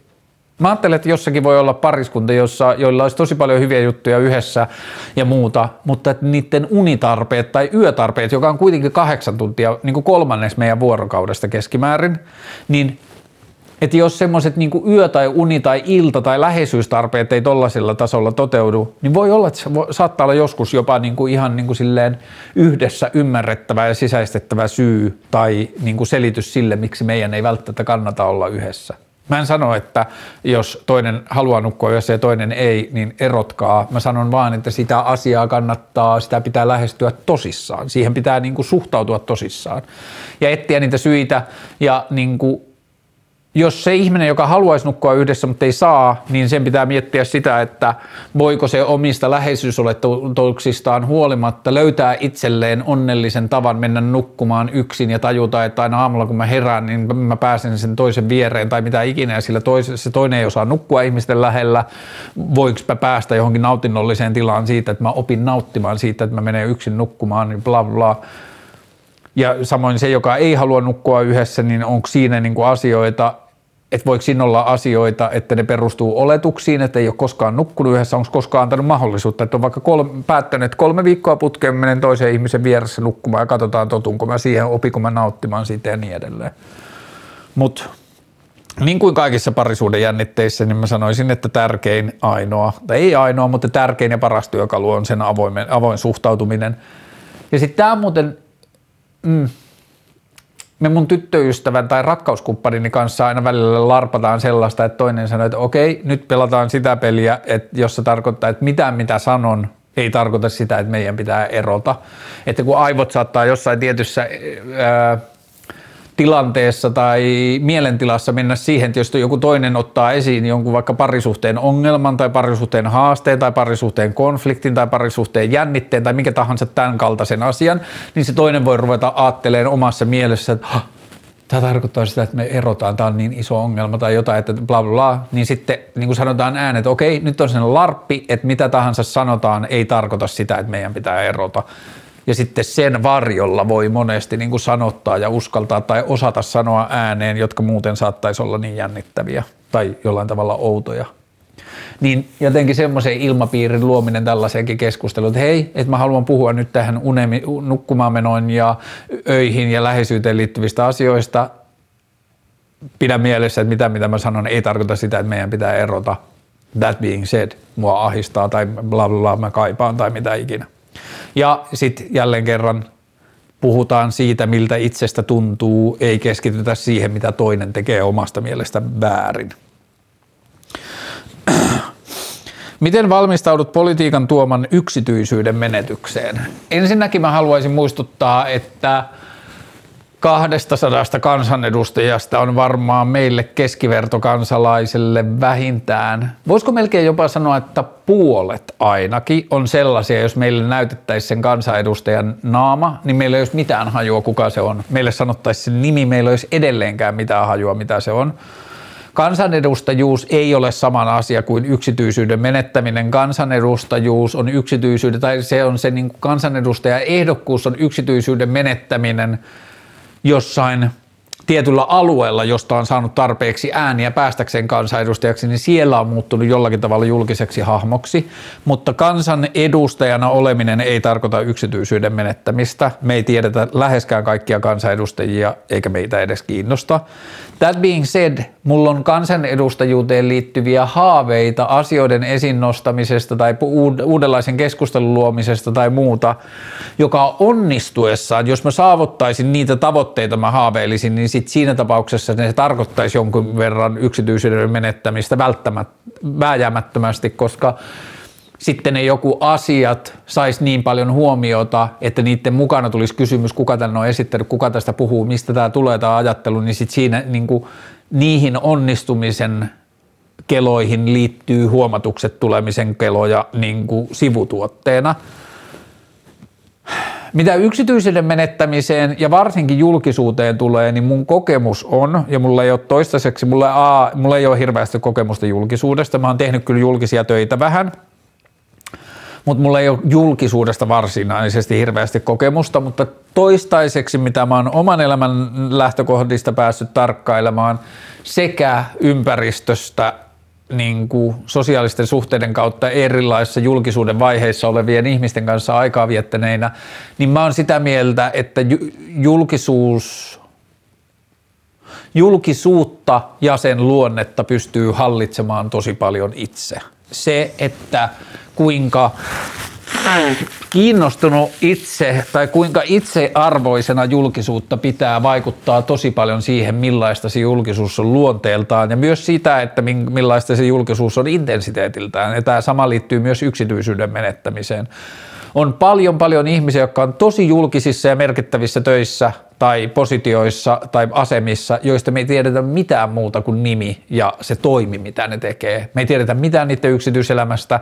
Meitä ei varsinaisesti edes kiinnosta. Me vaistotaan se, että tämä ihminen ei ole kiinnostunut olemaan julkisuuden henkilö, tämä ihminen on kiinnostunut tekemään työnsä hyvin, tai se on kiinnostunut jostain niin kuin vallanrakenteisiin tai prosesseihin osallistumisesta tai maailman näkemisestä jostain niin kuin merkittäviltä paikoilta, mutta se ei ole kiinnostunut olevaan julkisuuden henkilö, niin me annetaan aika helposti sille ihmiselle se rauha. Me ei olla myöskään kiinnostunut siitä ihmisestä, kun se ei itse niin kuin janoa sitä huomiota ja kiinnostusta. Ja tämä ei ole siis millä tavalla puheenvuoro, mulle mitään sitä vastaa, että joku haluaa huomiota. Siihen voi, liittyy, niin kuin, voi liittyä ja liittyy epäterveitä niin kuin, ulottuvuuksia ja niin kuin kaikkea muuta, että se ei ole niin kuin hyvä asia, mutta tämän tarkoitus ei ole olla moraalinen puheenvuoro, tämän tarkoitus on vaan muistuttaa sitä, että julkisuus tai yksityisyyden menettäminen on tosi paljon yksilön käsissä myös. Ja sitä pystyy hallitsemaan paljon, että millä alueelle sen päästään ja minkä asioiden suhteen niin kuin on valmis menettämään yksityisyyttä ja minkä asioiden suhteen ei ja niin edelleen. Mutta mutta miten valmistaudun politiikan tuomaan yksityisyyden menetykseen? Mä vähän ajattelen, että jos mä olisin kiinnostunut, kovin kiinnostunut julkisuudesta tai semmoisesta, niin mitä yksityisyyden menettämiseen liittyy, niin sitten mä olisin jotenkin ehkä myös kokenut sitä enemmän, että mulla olisi ollut myös ehkä elämässä jollakin tavalla mahdollisuuksia mennä sitä kohti ja jotenkin niin kuin raapia sitä enemmän osakseni, mutta että se ei ole ollut mulle luontaista tai se ei ole niin kuin ollut semmoinen tapa, jota mä olisin jotenkin vaan kummunnut tekemään. Sitten ehkä musta on tullut vähän silleen bore-ihminen myös jossain määrin, että sitten vaikka mä olisin kansanedustaja, niin en mä tiedä, ehkä musta tuntuu vaan, että mun energia menee nyt johonkin semmoisiin niin asiapitoisiin juttuihin ja sitten se ei kohdistu niin paljon yksilöön. Mutta miten valmistaudut politiikan tuomaan yksityisyyden menetykseen, niin varmaan riittämättömästi, koska musta tuntuu, että mun ei tarvi jotenkin siihen valmistautua, niin voi olla, että oikea vastaus on riittämättömästi. Mm. Okei, mä yritän puhua nyt tästä asiasta vähän. Tässä on nyt useampi kysymys samasta asiasta. Mä katoin nopeasti, mitä siihen liittyy. Aita itärajalle on kysymys yksi. Mietteitä ja näkemyksiä tilanteesta Venäjällä ja Venäjän suhteen tässä hetkessä. Sitten hetki. Öö, öö,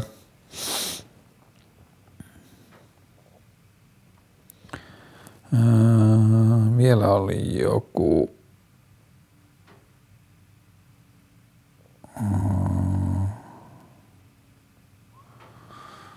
Hetki.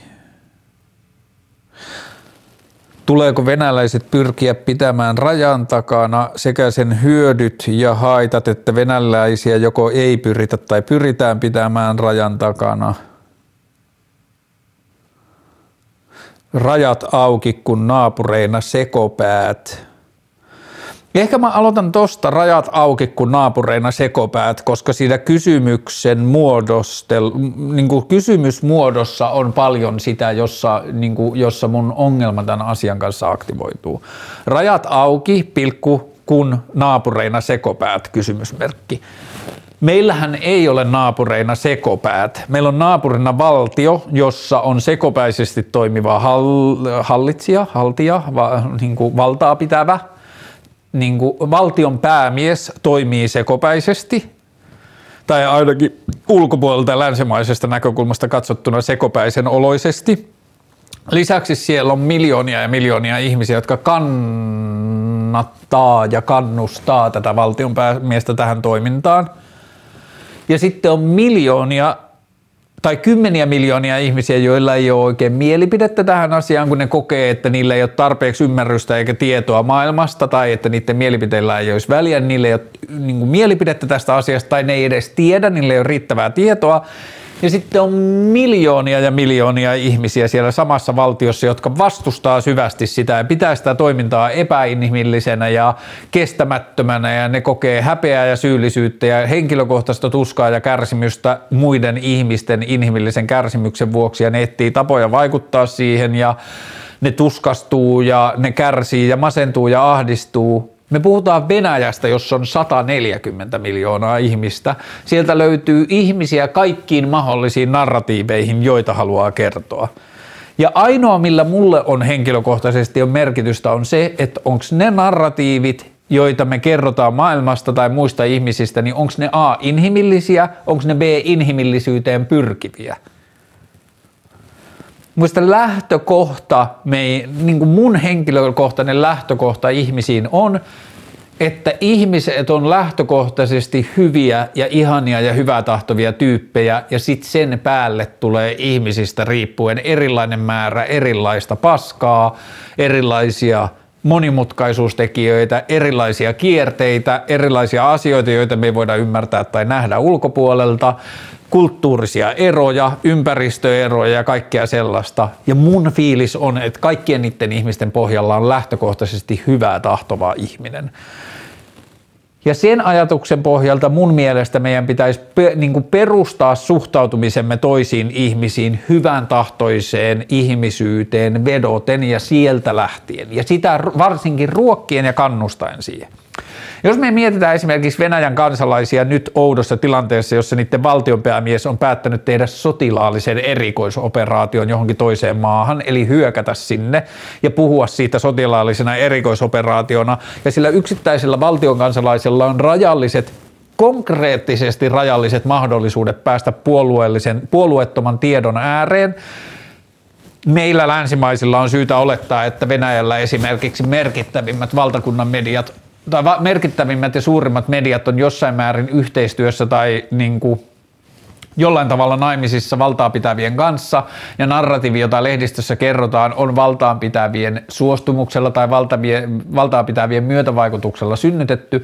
Meidän täytyy ymmärtää, että yksittäisellä kansalaisella on ed- niin kuin konkreettisesti rajalliset mahdollisuudet ymmärtää tai muodostaa tarkkaa kuvaa heidän sotilaallisesta erikoisoperaatiostaan ja reagoida siihen varsinkaan tavalla, joka meille jotenkin länsimaisille tuntuisi oikealta.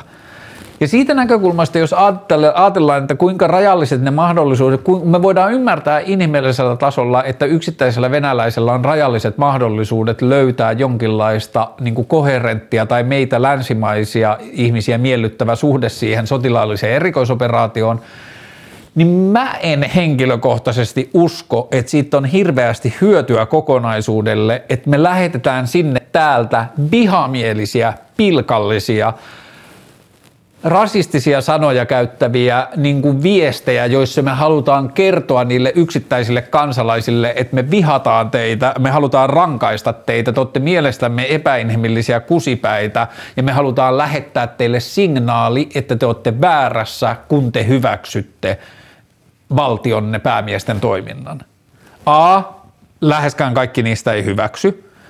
Niistä, jotka ei hyväksy, niin niillä viimeiset vuosikymmenet on osoittanut, että venäläiselle on ollut saatanan pelottavaa ja vaikeaa ja henkeä uhkaavaa ja väkivaltaa niin kuin sisältävää, tai väkivaltaa, niin kuin väkivallan pelkoa sisältävää olla julkisesti eri mieltä valtiohallinnon kanssa tai osoittaa julkisesti ja äänekkäästi olevansa eri mieltä, niin se pitää muistaa jo lähtökohtaisesti. Siellä on hakattu seksuaalivähemmistöjä, laitettu vankilaa ja niin kuin, ää, tapettu ja myrkytetty ihmisiä, jotka on julkisesti kritisoinut valtionpäämiehiä ja niiden toimintaa. Se lähtökohta on ihan eri kuin meillä. Et se, että me tullaan täältä sanomaan, että no jos sä oot eri mieltä Putinin kanssa, niin sano se sitten vitun spede. Niin mä en usko, että siitä on hirveästi hyötyä sille ihmiselle, joka kipuilee asian kanssa. Tai ne ihmiset, jotka vaikka sanotaan, otetaan toinen ääripää, ne, jotka tiukasti kannattaa Putinin lähtökohtaa tai Putinin toimintaa ja absoluuttisen yksise, yksisilmäisesti uskoo, että Putin on oikeassa ja toiminta on perusteltua, niin mä en hirveästi jaksa uskoa, että ne tarkistaa tai niillä on motivaatiota tarkastaa mielipidettään tai kyseenalaistaa sitä rakentavasti, jos ainoa mitä ne saa ulkopuolelta on vihaa ja pilkkaa ja halveksuntaa ja epäinhimillistävää puhetta ja semmoista niin kuin kusipäisenä esittävää. Ja niin kuin tämä on yllättänyt mua melkein eniten tässä Venäjän sotilaallisen erikoisoperaation al- alkamisen jälkeen, eli siis sodan, hyökkäyssodan alkamisen jälkeen, että kuinka ohut kerros meidän inhimillisyyttä on loppujen lopuksi ollut eri paikoilla meidän niin kuin, niin kuin, että kuinka vähän tarvi rapsuttaa pintaa, että sen inhimillisen niin kuin lähestymisen tai läpi-inhimillisen lähestymisen alta löytyy jotain muita tapoja. Ja mulla on tuolla niin kuin mun vaalitilillä on semmoinen yksi julistepohja, jossa lukee, että pasifismi paras ase sotaa vastaan ja siihen oli yksi tyyppi laittanut kommenttina, että mitä tarkoitat tällä ja mitä haet takaa, niin ehkä se ansaitsee pidemmän vastauksen jossain vaalijaksossa, mutta lyhykäisyydessään mitä mä tarkoitan sille, että meidän kaiken toiminnan pohjalla pitäisi olla pyrkimys sodan välttämiseen ja sotien minimoimiseen maailmassa. Ja kun sitä lähdetään rakentamaan nollista asti sitä pyrkimystä siihen, niin sitten musta tuntuu, tai jos sitä tarkkailee sieltä näkökulmasta, niin me ollaan nyt viime aikoina sekä valtiollisella tasolla, mutta että varsinkin yksityisten keskustelujen tasolla, niin musta tuntuu, että me ollaan niinku heitetty niin paljon pedagogisia asioita romukoppaan. Me ei ikinä toimittaisi niinku lapselle, joka jostain pelosta tai tuskasta tai hädästä tai ymmärtämättömyydestä niin kuin käytöstä purkavalle lapselle, niin me ei ikinä toimittaisi samoilla tavoilla, kun me sitten toimitaan aikuiselta aikuiselle tai kansalaiselta kansalaiselle. Ja niin kuin ne puhetavat, joita me esitetään, niin mä en vaan ymmärrä, miten me ajatellaan, että – tai oletetaan, että niiden toisessa päässä olisi joku hyvä lopputulema, että se auttaisi sitä tilannetta paranemaan. Ja lyhykäisyydessään se on se, mitä mä tarkoitan sillä, että pasifismi parassa se sotaa vastaan. Meidän pitää tehdä koko ajan selväksi, että me ei haluta sotaa, me halutaan, että sota loppuu niin kuin as per nyt, ja meidän kaikki lähestymiset sitä sotaa kohtaa on rauha, rauhaa kohti pyrkiviä, ja silloin meidän pitää lähestyä inhimillisestä ja ymmärtävästä lähtökohdasta, ja varsinkin siitä ymmärtävästä lähtökohdasta, että ihmiset, jotka on eri mieltä toisella puolella rajaa, kannattaa sotaa tai osallistuu siihen hyökkäyssotaan tai rahoittaa sitä tai jotain muuta, niin meidän täytyy ymmärtää, että ne tulee eri todellisuudesta kuin me. Venäläinen kansalainen on viimeiset 50 vuotta tai 60 tai 70 vuotta kuullut länsimaista tarinaa, että he on väärässä ja heillä on väkkimeno ja meillä on oikea meno ja heidän pitää ymmärtää, mikä meidän meno on. Ja me suhtaudutaan pilkallisesti niihin ja koko länsimainen popkulttuuri esittää venäläiset rikollisina ja pahiksina ja bla bla. Me ollaan maalattu niin pitusti viholliskuvaa viime vuosikymmenenä sinne päin, että se ei ole ihme, jos niistä välillä tuntuu, että me ollaan niiden vihollisia. Ja mä en usko, että sillä tavalla, millä me ollaan puhuttu asioista, niin me varsinaisesti vaikutetaan siihen mielikuvaan positiivisesti, ja se on mun mielestä ainoa, mitä me voidaan yrittää tehdä. Mutta nämä kysymys liittyy rajojen auki pitämiseen. Yksi asia, mitä mä haluaisin, tämä ei vielä vastaa varsinaiseen kysymykseen, mutta mitä mä haluaisin, niin on laittaa itärajalle joko fyysisiä kylttejä tai mitkä tahansa ne tavat on saavuttaa kaikki niistä ihmistä, jotka tulee itärajalta yli, on kertoa niille, että me tuomitaan Putinin sotilaallinen erikoisoperaatio Ukrainassa, me pidetään sitä hyökkäyssotana ja siellä kuolee siviilejä, siellä kuolee niin ukrainalaisia, jotka eivät sitä ansaitse, sotaa ei ansaitse kukaan.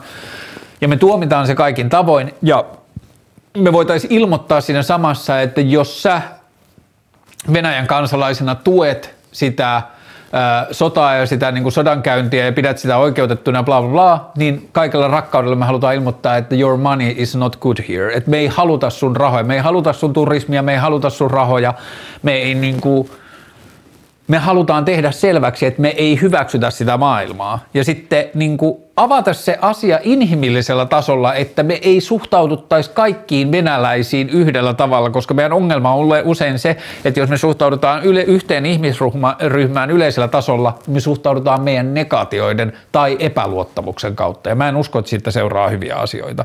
Mutta se on mun mielestä asia, jota me voitaisiin valtiona oikeasti tehdä, että me avattaisiin meidän suhdetta siihen maailmaan, että teillä on nyt tämmöinen tilanne, että te hyökkäätte toiseen maahan kusipäisesti ja omavaltaisesti ja niin kuin me ei hyväksytä sitä ja me ei haluta olla sen kanssa missään tekemisissä, mutta sitten, että meillä on jotain muuta sanottavaa niille venäläisille, jotka niin kuin, kokee sen tilanteen vaikeaksi ja haluaa ymmärtää sitä, tai niin kuin, haluaisi jollakin tavalla vaikuttaa sen sodan loppumiseen tai ne pelkää rintamalle lähtemistä tai jotain muuta. Just luin yhden kommentin, jossa sanottiin, että joo joo, että nyt sieltä tulee, että ne samat tyypit, jotka nyt haluaa tulla Suomeen, koska tulee liikekannallepano, niin ne samat ihmiset hyväksy Putinin sodan vielä muutama viikko sitten, mutta vasta nyt kun se kohdistaa, kohdistuu heihin itseensä, niin sitten ne raukkavaisesti pakenee. Tuo on niin valikoitua todellisuuden kertomista, että niin kuin just se, että siellä on se 140 miljoonaa ihmistä, niin sä voit löytää jokaiseen omaan narratiiviin sopivat ihmiset tukemaan sitä, että tämä tilanne on just noin. Ja sama toisinpäin, että länsimaiset mediat menee jonnekin Pietariin ja Moskovaan ja etsii kadulta niin kauan ihmisiä, jotka tuomitsee Putinin kannan tai Putinin ää, toiminnan. Ja sitten että me ei voida, niin kuin, meidän täytyy ymmärtää, että se to, niin kuin, todellisuus on äärettömän moninainen, me ei voida pukea sitä yksittäisiksi esimerkkeiksi tai yksittäisiksi todellisuuksiksi, mutta mun mielestä ainoa, mitä me voidaan sanoa varmasti kaikista niistä todellisuuksista, on se, että inhimillisestä lähestymisestä ei ole mitään haittaa, epäinhimillisestä lähestymisestä voi olla lähes aina haittaa. Ja jotta mä voisin antaa vielä paremman vastauksen siihen, pitääkö rajat laittaa kiinni vai ei, niin mun pitäisi ehkä olla lähempänä sitä päätöstä, että mä saisin enemmän tietoja siihen liittyen tai vastauksia kysymyksiin. Ää,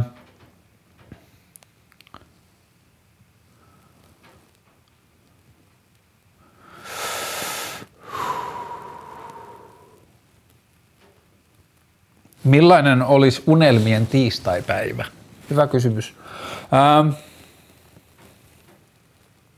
Unelmien tiistaipäivän aamiaisella mä söisin voileipää ja kananmunaa ja omenamehua ja kahvia ja ehkä jogurttia ja granolaa.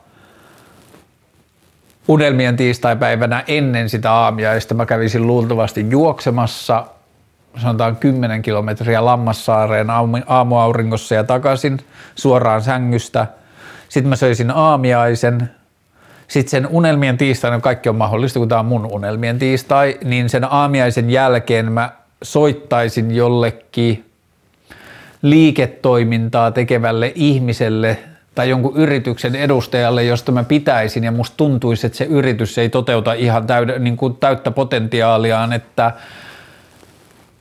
et musta tuntuisi, että siinä yrityksessä voisi olla pitkäkestoisempi henki, että se vähän liikaa nyt niin kuin myy jotenkin asioita vaan tähän hetkeen tai tekee vaan tämän hetken ehdoilla, kun sen toiminnassa on selkeästi nähtäviä merkkejä, vaikka että se tekee jotain perustarpeellista elintarviketta, vaikka lakanoita tai elämäntarvikkeita, vaikka lakanoita, niin sitten – että sen ei tarvitsisi myydä niitä asioita tähän päivään, vaan se voisi myydä niitä seuraavalle 30 tai 60 tai 100 vuodelle, koska se voi olettaa, että lakanoita tarvitaan vielä sadankin vuoden päästä.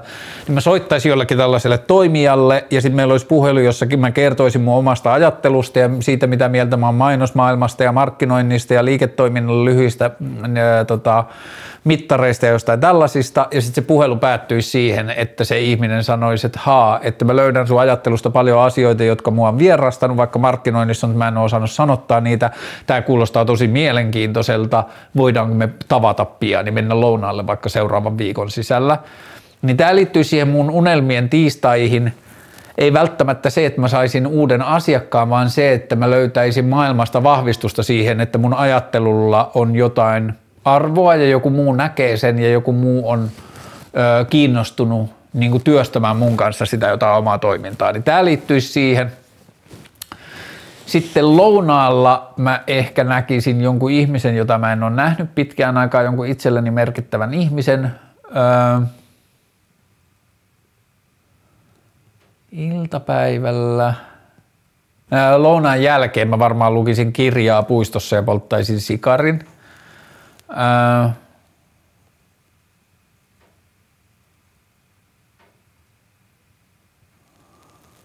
sitten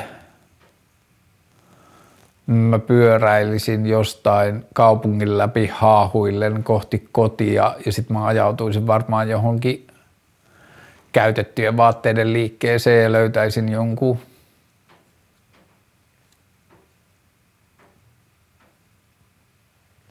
hienon valkoisen kauluspaidan jostain 1950-luvulta, joka maksaisi 6 euroa. sitten bla bla, mä kävisin laittaa kotia. Sitten mulla olisi ehkä keskusteluohjelma haastattelujakso vielä iltapäivällä. Joo, sähäkkää. Mä haastattelisin keskusteluohjelmaan vaikka ää, arkkipiispan tai vaikka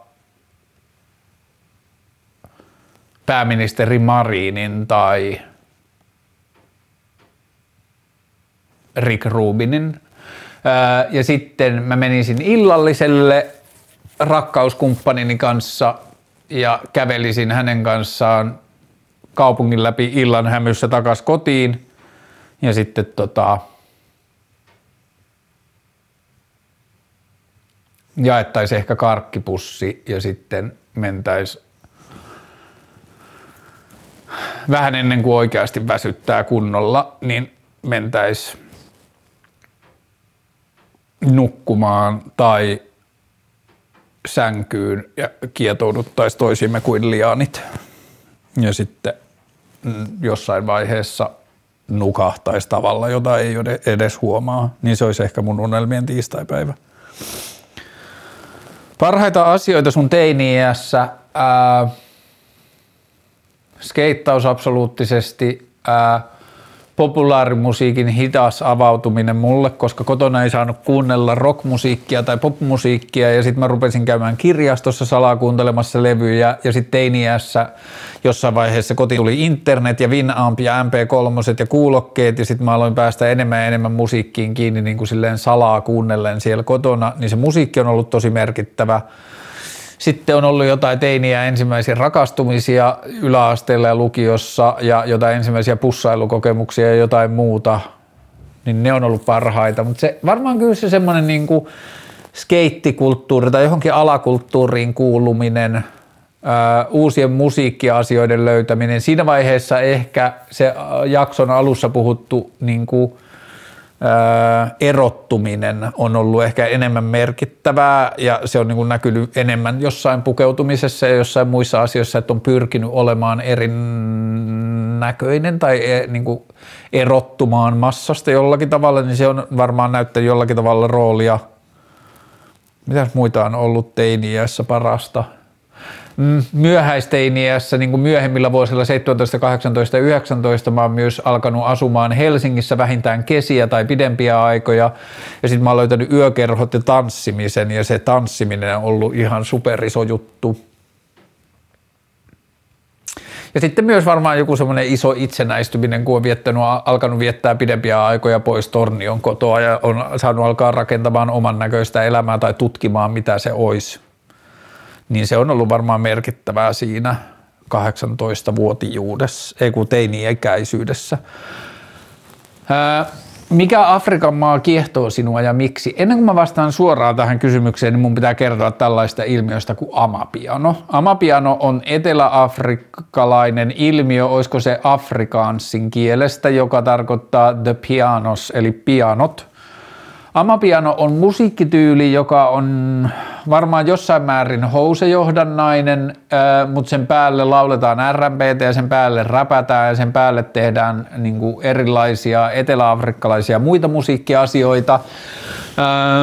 Yksi tapa, miten amapianoa kuva, kuvattiin, oli se, että amapianomusiikissa bassorumpu ja bassokitara on vaihtaneet paikkaa, että bassorumpu soittaa bassokitaran roolin ja toisinpäin, ja se oli mun mielestä yksi hauska tapa esittää sitä. Sitten toinen on semmoinen, sen yhteydessä puhutaan semmoista asiasta kuin log drum, eli niin kuin tukkirumpu, joka kuulostaa vähän siltä, kun niin kuin jotain puurunkoa hakattaisi. Mä kuulin ensimmäisen kerran amapianomusiikkia tänä kesänä tai loppukeväästä kuudennella linjalla, kun mun ystävillä oli Afrobeatilta ja siellä mun kaveri Ima soitti amapianoa. Mä voin kertoa sen ensimmäisen biisin, jonka mä ikinä kuulin, joka nyrjäytti mun aivot, että mitä musiikkia tää on. Se biisin nimi on Century, eli vuosisata, ja sitten amapianoon liittyy usein se, että siinä on super monta artistia merkitty per biisi, että siinä on vaikka viisi tyyppiä mukana. Mutta tämän Century-biisin löytää varmasti tämän ää, ensimmäisen artistin nimellä. Se ensimmäinen artistin nimi on kolme sanaa J, eli D-J-Y, eli David Jukka Yrjö. Zan Zetalla, J, San, Sa ja S-A on se viimeinen sana, eli kolme sanaa D-J-Y, Z-A-N, S-A. D-J-Y yksi sana, Z-A-N, yksi sana, S-A, yksi sana, ja biisin nimi on Centuri. Ja ehkä mä en listaa noita muita biisejä, mitä mä nyt on, on löytynyt paljon YouTube-biisejä, mutta sitten Spotify mä oon nyt löytänyt jonkun verran, niin jos katsoo sen mun Islandish-nimisen Spotify-käyttäjän ja hyvät biisit 22 listan, niin toi Centuri löytyy sieltä listalta alempaa, kun laittaa sen hakuun, mutta sitten viime, viimeisen viikon aikana lisätyissä biiseissä on paljon amapianomusiikkia. Mutta tää siis Afrikkaan liittyen mä oon ollut ihan täysin pähkinoina siitä amapianomusiikista ja sitten mä oon kattonut YouTubesta amapiano niin klubikeikkoja tai tämmöisiä niin DJ-keikkoja, YouTubeen kuvattuja DJ-keikkoja tai bileitä, ja sitten siinä on pystynyt niin kuin perehtymään tai ihailemaan sitä niin kuin eteläafrikkalaista meininkiä ja niin kuin sitä amapianopileiden meininkiä ja pukeutumista ja tanssityylejä ja sitä meininkiä, minkälainen siellä on – niin tämä siis äh, laajemmin keskustelun Afrikan kiinnostuksesta, niin mun on pakko vaan tästä amapianosta. Se on vienyt multa nyt niin paljon aikaa ja tuottanut niin paljon mielihyvää ja innostusta. Mutta mitkä Afrikan maat kiinnostaa eniten? Mua kiinnostaa Pohjois-Afrikka, Marokko ja niin kuin Algeria ja niin edelleen tosi paljon johtuen moskeijoista. Mä oon paljon niin kuin internet matkustanut öö, pohjois-afrikkalaisiin moskeijoihin ja siellä se on niin kuin yksi semmoinen mun elämänhaave, että mä haluaisin mennä Marrakeshiin ja sitten mä haluaisin vuokrata jonkun vanhan auton ja ajaa periaatteessa pohjoisen Afrikan laidasta laitaan niin kuin Marokosta Egyptiin tai jotain ja kiertää moskeijoita ja viettää monta viikkoa ja mennä kylistä, joilla ei ole nimiä tai joita mä en ole kuullut ja niin kuin käydä katsomassa moskeijoita, siellä on niin ihmeellisen uskomatonta niin kuin keramiikkaa ja mosaikkiduuneja ja kaikkea sellaista, niin sitä mä haluaisin nähdä. Ää, mulla on ollut onni ja ilo ja riemu ja etuoikeus viime vuosina ystävystyä paljon Afrikka-taustaisten ihmisten kanssa. Osa on täysin suomalaisia, mutta joiden jompikumpi tai molemmat vanhemmat on Afrikasta. Tai sitten ihmisiä, jotka on syntynyt Afrikassa ja muuttanut sitten Suomeen. Ja mä oon päässyt tutustumaan vähän niin kuin erilaisiin afrikkalaisiin kulttuureihin. Mulla on senegalilaisia ystäviä ja mulla on gaanalaisia ystäviä ja mulla on sambialaisia ystäviä ja niin edelleen, mutta ja sitten niin kuin se, mikä on ollut siistiä, että on päässyt huomaamaan, ja jälleen täytyy muistaa, ei ole olemassa yksittäisiä kulttuureja yksittäisissä maissa, mutta on ehkä huomattava, varsinkin jos sä pääsee hengaamaan porukassa, jossa on useista eri afrikkalaista taustoista tulevia ihmisiä ja jollakin tavalla ne taustat tulee siinä puheeksi tai esille ja sitten ihmiset rupeaa joko tekemään huumoria tai jollain muulla tavalla korostamaan niitä omia afrikkalaisia juuria ja niiden Afrikan ää, afrikkalaisten juurien taustalla olevien maiden poikkeus niin kuin piirteitä tai erilaisuuksia, niin sitä kautta on niin kuin päässyt eurooppalaisena tosi paljon jotenkin siistillä tavalla näkemään ja ymmärtämään jotain semmoisia niin eroja, mitä ihmiset itse kokee, että niiden niin kuin taustakulttuureissa on. Öö, somalialaisten kanssa tai somaliataustaisten ihmisten kanssa me, mulla niin tuntuu, että on usein ollut jotenkin tai että on paljon somaliataustaisia kavereita ja sitten somaliataustaisia ihmisiä tavatessa on ollut niin se semmoinen, usein semmoinen jäärikkoja on, että kun lestadiolaisilla ja somalialaisilla on usein molemmilla tosi isot perheet, niin sitten jos sitä kautta jotenkin tulee puheeksi, niin sieltä löytyy monesti sellainen bondaaminen. Sitten ää, muutama viikko sitten tai kesällä oli upea hetki, jos kuulet tämän, niin hala semmoinen upea jäbä, jonka mä olin tavannut jo aikaisemmin pari kertaa jossain, mutta sitten me törmättiin jossain bileissä, niin somalitaustainen jäbä, niin me päädyttiin varmaan joksikin melkein tunniksi istumaan, jossa se kertoi mulle tosi jotenkin hienolla ja sivistävällä tavalla Somalian kansan historiasta ja Somalian kansan vaiheista ja missä kohtaa niin kuin islamistit tai islamikonservatiivit otti vallan ja minkälaisia asioita ne teki muokatakseen niin kuin jotenkin Somalian kansalaisten tai niin kuin mielikuvia Somaliasta tai somalialaisista ja niin kuin tietyllä tavalla kaikkia niitä Somalian kansan vaiheita ja muuta. Se oli ihan todella sivistävää ja olin kyllä niin kuin, ja olen edelleen, mutta olin pitkään ihan silleen niin kuin fyysisen kiitollinen siitä, että joku ihminen jaksoi ja niin kuin kiinnostu, niin kuin oli kiinnostunut avaamaan mulle sitä maailmaa mutta onko mulla vastausta tuohon oikeaan kysymykseen, että mikä Afrikan maa kiehtoo sinua ja miksi? Ei, Mä kokisin riemua melkein minne tahansa Afrikkaan päin matkustamisesta tai että mä saisin viettää Afrikassa. Mä tiedostan kuinka vähän mä tiedän siitä ja kuinka vähän mulla on niin todellista jotenkin ymmärrystä siitä, että mulla on vaan mun ystävien kertomuksia ja tarinoita niin kuin heidän tai heidän sukujensa kotipaikoista ja niin kuin asioista ja sitten mulla on joku niin kuin internet-ikkuna erilaisiin afrikkalaisiin ilmiöihin, jotka mua kiinnostaa mutta sitten vähän niin kuin kaikkien muidenkin paikkojen kanssa, niin mä haluaisin vaan asua viikkoja tai pari kuukautta sillä tavalla, että joku paikka rupeaisi tuntumaan musta niin kuin kodilta, että se ei ole enää paikka, jossa mä oon käynnissä, käymässä, niin siinä mielessä niin kuin tosi monet afrikkalaiset alueet, Afrikan maat tuntuisi mulle supermielenkiintoisilta. Kuinka kauan ihminen saa olla yksin ja tekemättä mitään ennen kuin se ei ole enää ok? Siinä vaiheessa, kun ihminen rupeaa kärsimään siitä, niin sitten sille on hyvä tehdä jotain, mutta niin kauan kuin se tuntuu hyvältä ja ainoa mikä vaivaa siitä niin kuin olemista on joku ajatus siitä, että pitäisi tehdä jotain, niin fuck it, anna mennä. Jos sulla on tarpeeksi toimeentuloa ja se tuntuu, että niin kuin sen yksinolo on nautinnollista ja sä et aiheuta sille niin kuin yksinololla itsellesi tai ympäristölle vaikeuksia tai jotain, niin kuin, vaikka sanotaan just vaikka taloudellisia ongelmia tai jotain, että se, se, se ei liity niin kuin sellaiseen – ää, syrjäytymiseen, niin anna mennä vaan. Mun mielestä sitä, niin kuin ihmisellä on oikeus tehdä elämällään just mitä se haluaa. Sitten on niin kuin tietyllä tavalla yhteisön näkökulma, että me haluaisimme saada sinun panoksesi, että meistä on siistiä, jos sä osallistut. Mutta joskus se osallistuminen saattaa vaatia ihan vitusti yksin vietettyä aikaa, että siihen ymmärtää, mikä se oma osallistumisen muoto on.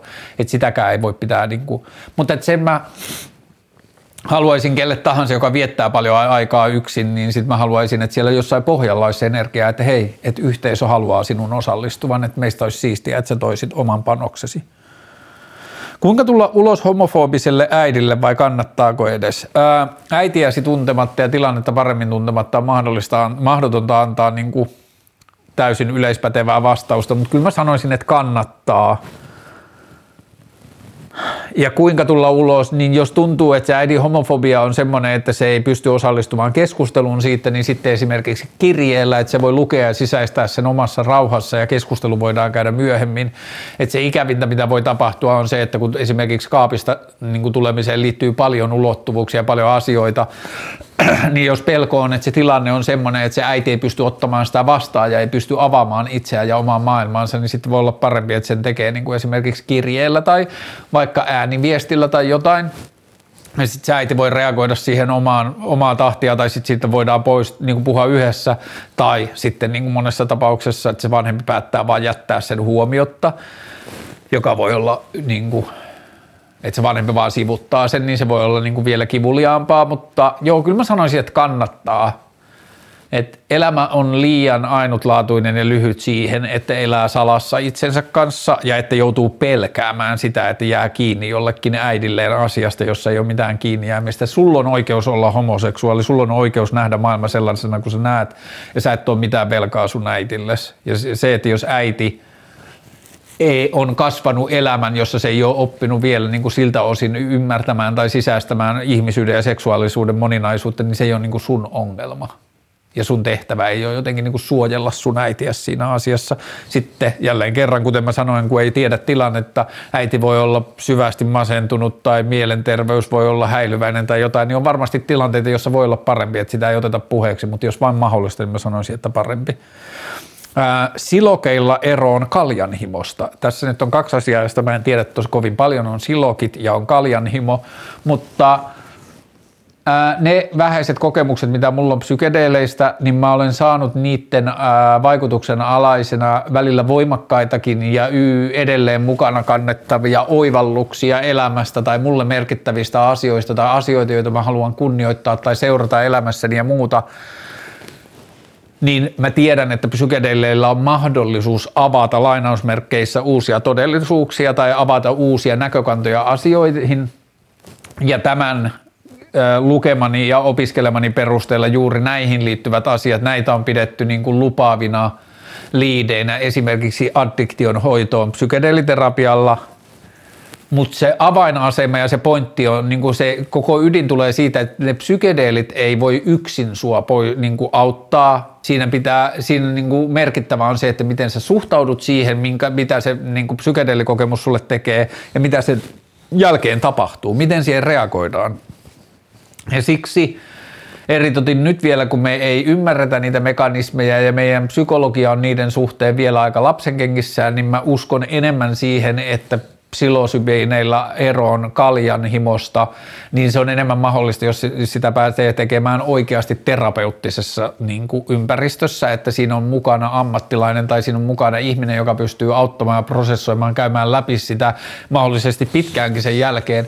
Mutta ehkä lyhyt vastaus on se, että mm, kokemus, psykedeellinen kokemus saattaa toimia auttajana – tai työkaluna sellaisen projektin, esimerkiksi addiktion kanssa taistelemiseen, niin se, ne psykedeelit saattaa tuottaa hyviä työkaluja tai saattaa toimia työkaluna siinä. Mutta että on liian yksinkertaista sanoa, että silokeilla ero on kaljanhimosta, koska se asia on niin monimutkainen, siihen liittyy mieli, siihen liittyy addiktio, siihen liittyy psykedeelit, siihen liittyy psykologia ja siihen liittyy niin paljon asioita, että toi on liian yksinkertaistettu kysymys, jotta siihen voisi vastata kunnolla. Mutta että se ehkä niin kuin se avainvastaus tai niin kuin ydinvastaus on, että ehkä voi toimia apuna, jos käytetään oikein. Öö. Mitä mieltä lukukausimaksuista? Ja sitten kun mä luin ton öö, pelkän kysymyksen, niin sitten mun vastaus oli jotenkin tosi öö, suorasukainen siihen, että ei, että ilmainen koulutus, mutta sitten, ei mutta sitten, vaan lisäksi tämä kysyjä oli laittanut inboxiin tarkennuspointteja, jotka nyt luen. Lukukausimaksuihin liittyen. Yksi, turvaa korkeakoulujen rahoituksen esimerkiksi oikeistohallituksilta – Kaksi, tulevaisuuden hyvätuloiset kustantaisi suuremman osan kalliista koulutuksestaan. Tässä kohtaa ja niin kuin lähtökohtaisesti jo alusta asti mä olin, että, mm, että koulujen lukukausimaksut ei ole hyvä idea, koska se epädemokratisoi koulunkäyntiä, kaikille ei ole samanlaisia mahdollisuuksia, mutta sitten kolme, tarttuu juuri tähän asiaan. Lainan, opintolainojen takaisin maksu voidaan säätää alkamaan vaikka X-tulojen ylittyessä, toisin sanoen ei vaikutusta pienituloisten mahdollisuuksiin kouluttautua. Ja tämä kohta kolme on exactly sellaista politiikkaa ja yhteiskunnallista kelaamista, josta mä olen kiinnostunut. Se on outside the box. Mä oon miettinyt samalla tyyppisiä asioita monissa muissa kohtaa ja perustuloon ja esimerkiksi työttömyyteen liittyen ja muuta. Mutta toi, että opintolaina olisi raha, jonka takaisinmaksu aktivoituu vain, jos se ihminen saavuttaa tietyn tulotason myöhemmin elämässään. Lähtökohtaisesti mä en vielä tämän perusteella aloittaisi poliittiseksi, ottaisi poliittiseksi näkökulmakseni ää, lukukausimaksuja, koska mä haluan, että yleisesti ottaen maailma menee sosialistisempaan suuntaan niin, että yhteisö rahoittaa yhdessä asiat, jotka se kokee yhteisölle hyödylliseksi, mitä esimerkiksi kouluttautuminen on. Se on niin kuin koko yhteisöä kokonaisuudessaan hyödyttävä asia, että yksilö kouluttautuu.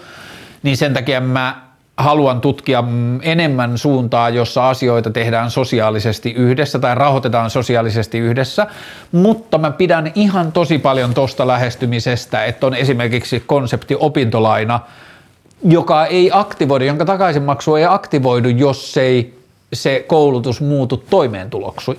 Ja opintolainoihin ja tällaisiin liittyen ja esimerkiksi niin kuin yksilön elämäntilanteissa liittyviin niin kuin vaikeisiin taloustilanteisiin ja niin liittyviin lainoihin tai yritysten pelastuslainoihin, niin mä oon miettinyt just tällaisia samanlaisia instrumentteja, että silloin esimerkiksi kun mä olin varaton, niin mä haaveilin siitä, että mä voisin ottaa yhteyttä johonkin valtion virastoon ja lainata sieltä tyyliin 50 tai 100 000 euroa niin kuin elämäntilanteeni tasottamiseen ja sitten tehdä inhimillisillä ehdoilla tuleville vuosikymmenille siitä niin kuin tasa, takaisinmaksusuunnitelmaa.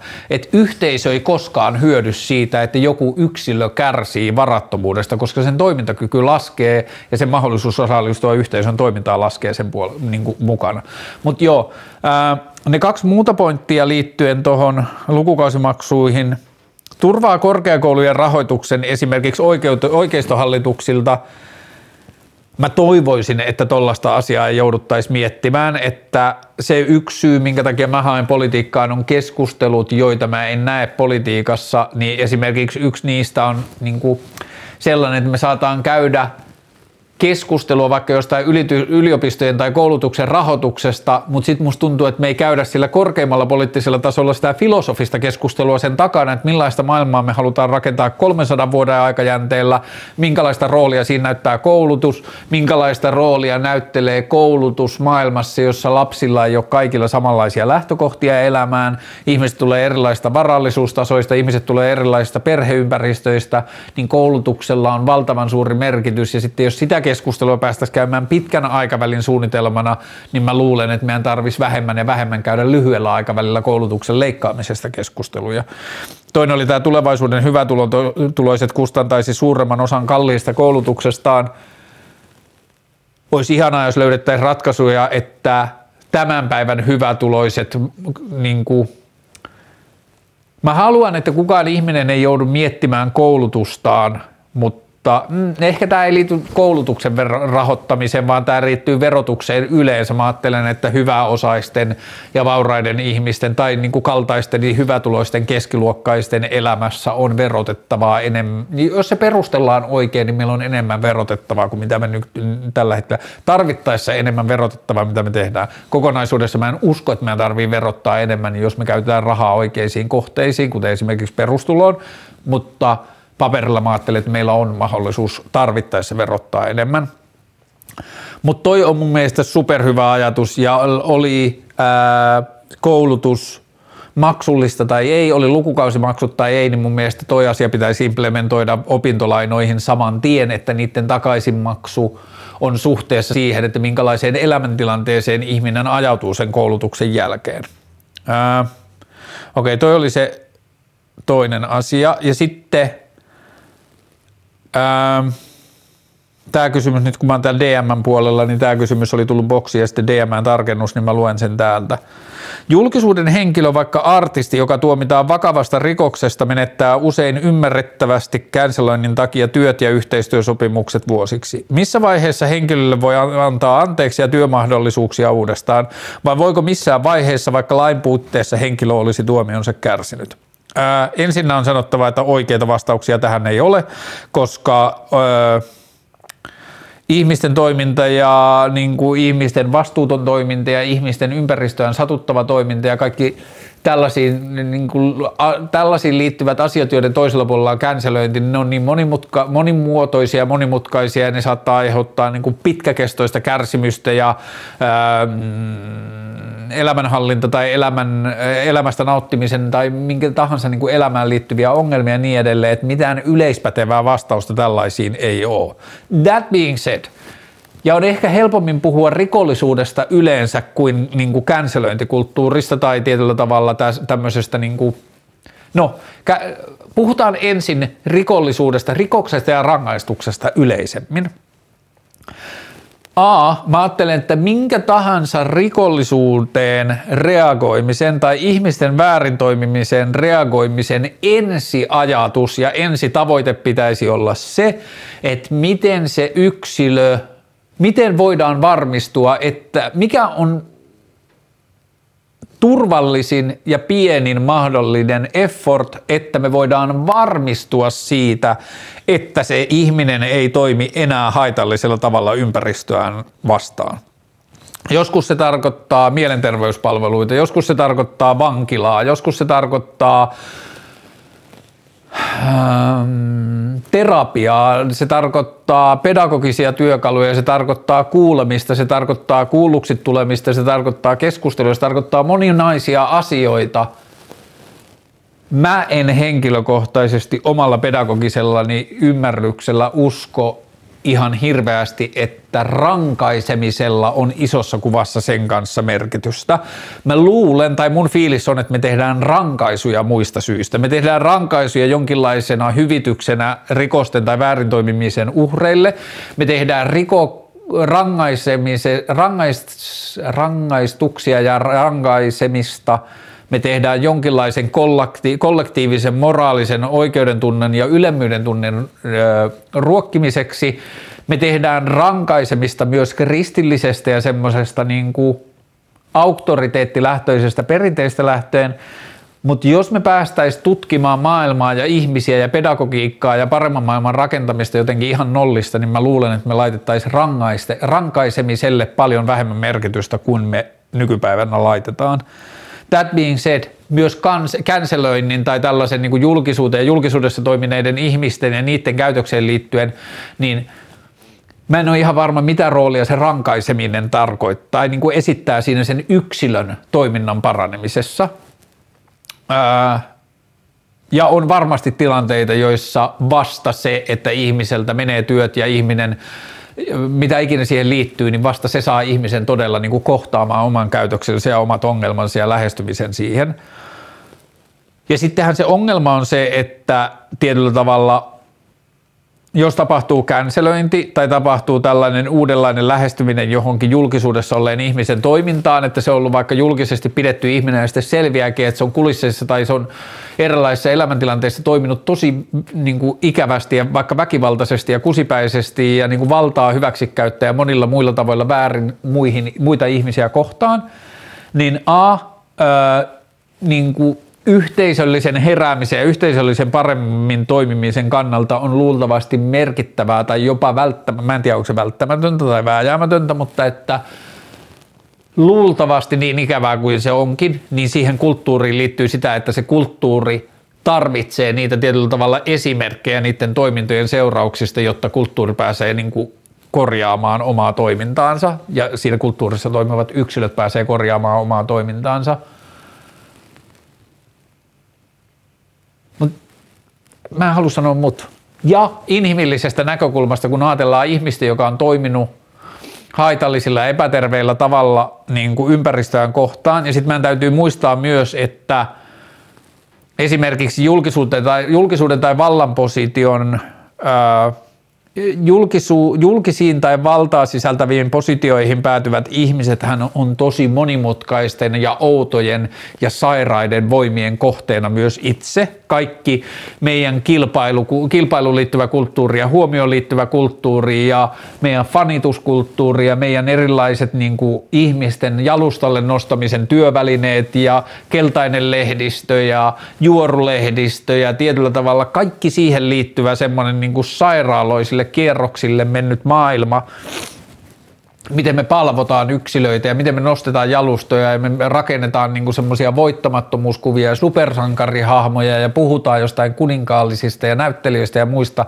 niin kuin ne olisi jotakin muita ihmisiä, niin – Puolustamatta kenenkään kusipään toimintaa meidän täytyy yhteisönä muistaa, että meillä on usein itsellämme osa sen niin kuin ongelman synnyttämisessä. Me rakennetaan jalustoja, me rakennetaan ihmisille outoja ympäristöjä, jotka mahdollistaa outoa toimintaa ja sitten me tehdään sitä psykologisesti saatanan raskasta ja outoa ja ahdistavaa ja masen, niin kuin siis silleen kaikilla tavoilla kierroa, niin puolustamatta kenenkään sairasta toimintaa, meidän täytyy yhteisönä ymmärtää, että ei ihme, että ihmiset oudoissa tilanteissa päätyy toimimaan oudoilla tai sairaissa tilanteissa sairailla tavoilla.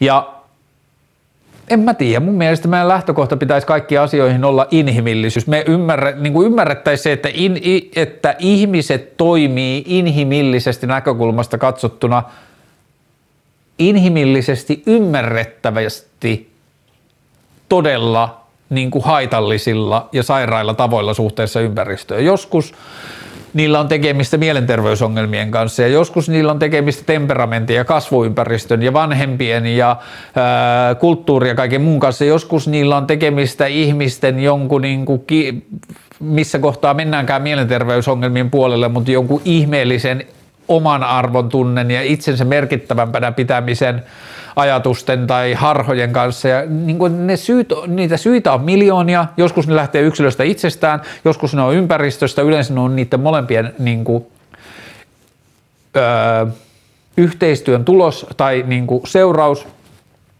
Mä en näe mitä hyötyä maailmassa on siitä, että me rankaistaan ihmisiä rankaisemisen vuoksi. Mä en usko, että se poistaa varsinaisesti hirveästi ongelmia ja kaikille, kaikille, kaikille, kaikille on parasta, että ihminen voidaan mahdollisimman turvallisesti saattaa tilaa, jossa se ei enää satuta muita ihmisiä. Ja niin, mitä piti sanoa sitten julkisessa positiossa olevasta ihmisestä, että mä ymmärrän sen ongelman siitä, että jos ihminen vaikka julkisessa työssä oleva näyttelijä, että se, niin kuin, sitä näytetään se kirjaimellisesti sen työn kautta, mutta myös median kautta sitä näytetään julkisuudessa ihmisille jatkuvasti. Sitten paljastuu, että se on toiminut väkivaltaisilla ja tuhoisilla ja haitallisilla ja valtaa hyväksi käyttävillä ja muilla tavoilla suhteessa ympäristöön, ja sitten se ihminen känselöidään tai se niin kuin mitä ikinä siitä seuraakaan, niin mä ymmärrän sen dilemman ja ongelman siinä, että millä tavalla, missä kohtaa, missä vaiheessa, minkälaisten saatesanojen saattamana se ihminen voi palautua siihen työhön, joka sattuu olemaan niin kuin luonteeltaan julkinen, olisi sitten vaikka näyttelijän työ. Sillä, se ei, sillä ei ole niin kuin muita työkaluja elämässä ja täytyy muistaa, että kaikki ihmiset, näyttelijät ei ole varakkaita ja niin edelleen, mutta että Mä ymmärrän ne dilemmat, mitä siihen liittyy, että miten me yhteisönä palautetaan se ihminen esimerkiksi siihen niin kuin katseen kohteeksi sen jälkeen, että me tiedetään, että sen menneisyyteen sen toimintaan on liittynyt ongelmallisuutta.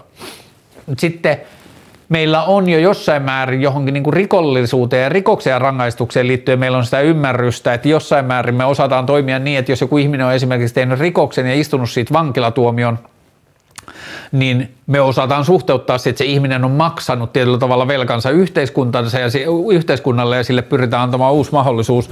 Mutta sitten esimerkiksi känselöinti, kun se on niin paljon abstraktimpi asia, siinä ei ole niin kuin, siinä ei ole tuomioistuinta ja siinä ei ole aina tasavertaista kuulemista tai siinä ei määritetä sen kestoa ja siinä ei määritä palautumista yhteiskuntaa ja muuta, niin meillä on vielä tosi paljon opittavaa, eikä mullakaan ole siihen vastauksia, mä vaan tiedän, että me ollaan kesken sen kulttuurin kanssa, että hyvä, että me ollaan opittu ymmärtämään, että maailma ei muutu, jos ei asioita otettu puheeksi ja ihmiset joudu jollakin tavalla vastaamaan, tai kulttuuri ei joudu jollakin tavalla vastaamaan käytöksestä, jota se on mahdollistanut, mutta me ollaan kesken vielä sen kanssa, että mitä sitten. Ja sitten täytyy muistaa, että kaikkeen tähän on vaikuttanut myös se, että internet viimeisen 25 vuoden aikana on mahdollistanut alustan, jossa me voitiin palata takaisin torille lynkkaamaan ihmisiä. Että vuosisatoja me tehtiin sitä fyysisesti, sitten me lakattiin sen, kun me ajateltiin, että se ei ole inhimillistä viedä ihmistä sylkypuuhun tai torille pilkattavaksi. Ja sitten kun internet tuli, niin se mahdollistui jälleen niin sitten me niin kuin rakastuttiin tai joku osa meistä ihmisenä innostui siitä, että me saadaan osoittaa joku toisen ihmisen tai johonkin, varsinkin johonkin toiseen viiteryhmään kuuluvan ihmisen pahuus ja käyttää sitä sen todisteena sen viiteryhmän vireellisyydestä. Niin tämäkin on jotakin, jonka kanssa me vielä opitaan. Öö.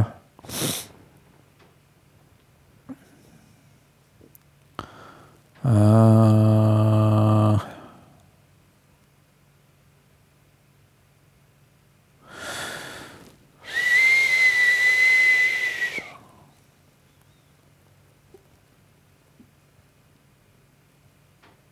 Milloin uutta vierasjaksoa? Toivottavasti mahdollisimman pian. Mulla on nyt muutama vieras, joiden eteen mä teen jotain prosessia. Mulla on ollut tässä lähiaikoina monta kertaa sellaista, että mulla on tullut vahva ajatus, että haa, ton mä pyydän vieraaksi. Mutta sitten, jos sä meet mun YouTube ja katsot mun edellisiä vieraita, niin siellä on ollut ihan liian pitkä pätkä, joko pelkästään tai lähes pelkästään miehiä, niin mä, mulla on taas se, että mä en halua, että seuraava vieras on mies, ja sitten välillä kun tulee impulsseja, että joku tämmöinen vieras, ja sitten mä oon silleen, mm, ei nyt, että mun pitää saada naisvieraita. Ja mulla on nyt esimerkiksi tällä hetkellä niin kolme naisvierasta, joihin mä yritän saada yhteyttä tai yritän saada ää, aikatauluihin osumaan. Ja sitten niin kuin isossa kuvassa mulla on ollut edelleen vähän sitä, että niin kuin mä oon huomannut, että elämän tilanteet tai elämässä jotenkin vaan vaihtelee se, että kuinka paljon tai vahvasti tulee sisältä impulssi johonkin niin kuin toiseen ihmiseen perehtymiseen tai siihen liittyvään niin kuin uteliaisuuteen ja mä haluan tehdä niitä haastatteluja vaan niin kuin semmoisen uteliaisuuden pohjalta. Vastauskysymykseen, milloin uutta vierasjaksoa, toivottavasti mahdollisimman pian. Vähän tähän liittyen, jos saisit valita viisi vierasta keskusteluohjelmaan, ketkä valitsisit? Mä vähän niin kuin vastasin siinä muunnelmien tiistai-kysymyksessä tähän samaan, mutta ää, arkkipiispa tai joku muu piispoista, ää,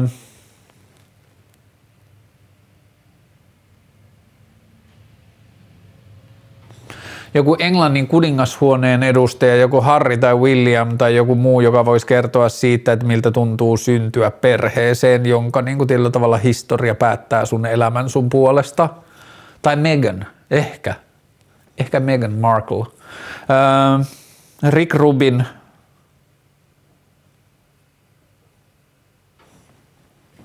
Ketä muuta?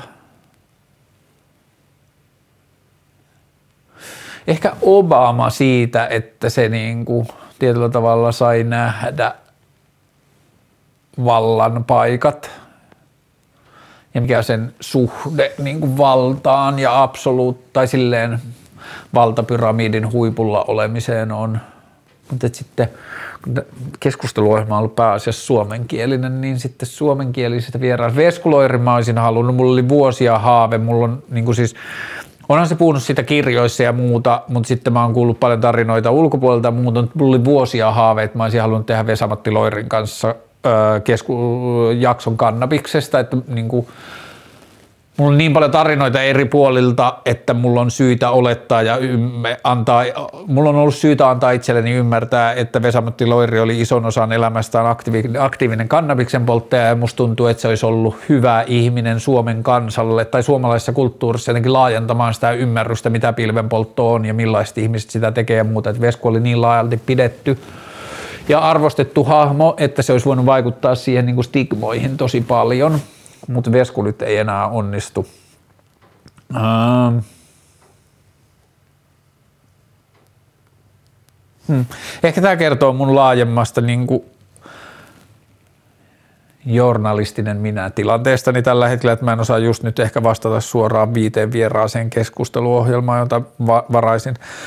Sitten tämmöinen kysymys, joka tuli viime viikolla myös, mutta mä en osannut oikein vastata siihen silloin, kun mä oikein ehkä vasta- vastaa osaa uudelleenkaan, mutta mä yritän, koska tämä kysyjä nyt sinnikkäästi kysytään uudelleen. Liminal space-estetiikka. Ja sitten mä googlaan liminal space, ja liminal space tarkoittaa siis välitilaa, että se voi olla henkinen tai fyysinen kahden jonkun niin kuin tilan välissä oleva asia, että ihminen on siirtymässä siirtymässä henkisesti tai fyysisesti jonnekin toiseen ja sitten on välitilassa. Mutta sitten liminal space eli välitila estetiikka ja sitten kun mä en tiedä mihin tämä viittaa, missä se elää, missä se on, niin mulla ei ollut muita työkaluja kun laittaa Googlen kuvahakuun liminal space ja liminal space aesthetics ja sitten mä vaan löysin semmoisia kuvia jostain tietokonepeleistä ja elokuvista ja arkkitehtuurista ja muuta, jossa vaan oli vähän niin kuin silleen tyhjä tila kahden huoneen välissä tai jotain, niin selkeästi musta tuntuu, että mä en tiedä tästä asiasta jotain, että niiden kuvien perusteella tai niin kuin jotenkin liminal, mä en saa kiinni mikä on liminal space estetiikka ja missä se elää ja mikä sen pointti on, niin sit en mä osaa vastata siihen. Millä keinolla valtio hankki sen rahat esimerkiksi perustuloon?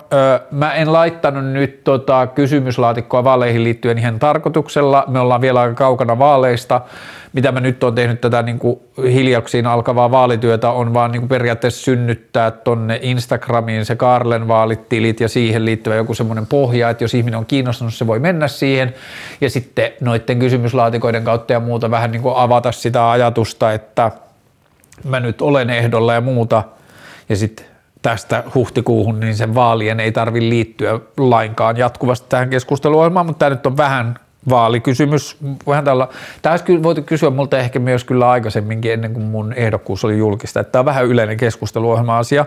Millä keinoilla valtio hankkisi rahat esimerkiksi perustuloon? Tämä vastaus, oikea vastaus tähän on varmasti huomattavasti monimutkaisempi, mutta mä yksinkertaistan nyt viihteen vuoksi sen vastauksen siihen, että mä hankkisin rahat perustuloon sosiaalitukijärjestelmää uusimalla – Mä en ole koskaan selvittänyt sitä lukua, mutta on pakko olla luku sille, että kuinka paljon meillä menee rahaa siihen, että me haetaan ja hyväksytään tai pyydetään korjauksia ja lisätietoja, bla, bla, bla. kaikki tämä prosessi liittyen, jossa haet valtiolta avustuksia sosiaalitukiin liittyen. Perustulo kattaisi suurimman osan kaikista sosiaalituista, opintotuet, ää, ää, toimeentulotuet, bla bla bla niin perustulo kattaisi valtavan osan niistä, joten kaikki niihin liittyvät hakuprosessit ja kaikki se voitaisiin lakkauttaa. Siitä tulisi paljon säästöjä ja toinen tämän tueksi perustulolla ihmisen toimeentulon turvaaminen tuottaa ihmiselle niin kuin turvaamisen ja selviämisen tunnetta elämään laajemmin, josta mä ajattelen, että syntyy muutamien vuosien tai jonkun ajanjaksoa aikana syntyy uudenlaista toimeliaisuutta ja osallistumista yhteiskuntaan, joka sitten omalta osaltaan ää, palautuu perustulon kulujen kattamiseen. Öö, minkä karkkipussin ostaisit nyt kaupasta? Ir- irtokarkkeja ei saa valita. Tänään mä ottaisin mm, ehkä kassalakun, eli K-kauppojen kassoilla, ainakin mun lähi kaupassa on, onko ne nyt sitten porvolakritsia? Ehkä, mutta ne on siinä muovipussissa, jossa on vaan hedelmätarra, niin sellaisia. Sitten siinä on, ne pussit vaihtelee jostain 270 330 tai jotain, ne on suunnilleen samankokoisia, mutta mun pitää aina löytää sieltä pussi, jonka hinta alkaa kolmosella. Öö. Uskotko, että ihmislaji lopulta tuhoaa itsensä kokonaan kautta lähes kokonaan, ja jos uskot, niin miten lopulta on vähän ehkä mun mielestä liian laaja kehikko tähän kysymykseen. No okei, jos aurinko, öö, kun aurinko laajenee niin paljon, että maapallolla elämä käy sietämättömäksi tai mahdottomaksi, niin silloinhan ihmislaji ei tuhoa itseään, vaan – joku ulkopuolinen asia. Mutta uskonko mä siihen, että ihmiskunta itse tu, mm, en ehkä. Musta tuntuu, että vaikka ihminen onnistuisi aiheuttamaan, ja nähtävästi onnistuu, kuinka tahansa vakavia ilmastonmuutoksillisia niin kuin järjestyksiä ja vesistönousuja ja kulkutauteja ja kaikkea muuta, niin sitten ihmisiä jää aina kuitenkin niin kuin tavalla omiin yhteisöihinsä tai irrallisiksi ryhmiksi tai irrallisiksi yksilöiksi ja ihmisiä on niin vitusti, meitä on joku kahdeksan miljardia jo, niin Eli ehkä tämä kysymys toisin sanoen se, että niin mä en usko, että luontoa, luontoon vaikuttamalla ihminen, että luonto niin kuin tällä tavalla hits back nopeammin, että jos ihminen omalla toiminnallaan niin kuin se näyttää aiheuttaa luonnon luontoon ja maapallolle epätasapainoa, niin mä uskon, että se maapallon niin kuin reaktiot aiheuttaa niin radikaaleja niin kuin tietyllä tavalla backlasheja, että se ihmisen tuhovauhti hidastuu ja niin kuin ihminen ei sitä kautta pysty tuhoamaan koko ihmislajia. Sitten taas mm, sama juttu ydinpommien tai ydinsodan kanssa, niin ei ihminen varmaankaan onnistu niin kuin silleen – ruuduttamaan koko maapalloa. että on kaiken maailman Tyynemeren saaria ja kaikkia muuta, jonne jää joka tapauksessa ihmisyhteisöjä, vaikka niin ruvettaisiin ydinsotimaan. Ydinlaskeumasta mä en tiedä tarpeeksi, että jos ihminen ampuisi sanotaan vaikka tuhat ydinpommia eri puolille maailmaa, niin tappaisiko, kuinka laajalta ydinlaskeuma tappaisi ihmisiä myös, niin kuin, vaikka ne ei olisi niin kuin suoralla vaikutusalueella – mutta jos kysymys oli, uskotko, että ihmislaji lopulta tuhaa itsensä kokonaan kautta lähes kokonaan, ja jos uskot, niin miten, niin en ehkä. Ihmisiä on niin pitusti, että ei se niinku ihmiskuntaa pysty tuhoamaan. Unelma, jonka olet toteuttanut ja unelma, josta olet luopunut. Öö, Unelma, jonka olen toteuttanut, on se, että mun toimeentulo ei ole kiinni mun tehdyissä työtunneissa ja mulla on tosi paljon joutilaisuutta. Se on asia, josta mä oon haaveillut tosi pitkään. Nyt mä elän sellaista elämää, että mun toimeentulo tulee X määrällä tunteja viikossa ja se toimeentulo ei ole kiinni niistä tuntien määrästä, vaan siitä hyödyllisyydestä, jota niin yritykset tai yhteisöt mun ympärillä musta kokee saavansa – ja se on asia, joka oli mulle niin kristallin selvä tavoite siinä vaiheessa, kun mä rupesin tajuamaan, että mä en ole samaa mieltä tai mä en hyväksy tai mä en allekirjoita perinteisen työelämän tapoja arvottaa työntekoa ja ihmisen arvoa niin kuin työyhteisössä, niin sitten mä määritin tietoisen tavoitteen, että mä haluan saavuttaa tilanteen, jossa mulla on toimeentulo, joka syntyy jos, jollain muulla tavalla kuin tehdyistä työtunneista. Se on haave, jonka mä oon tavoittanut. Haave, jonka, josta mä oon luopunut. Mikähän olisi sellainen, tai unelmo, josta olen luopunut.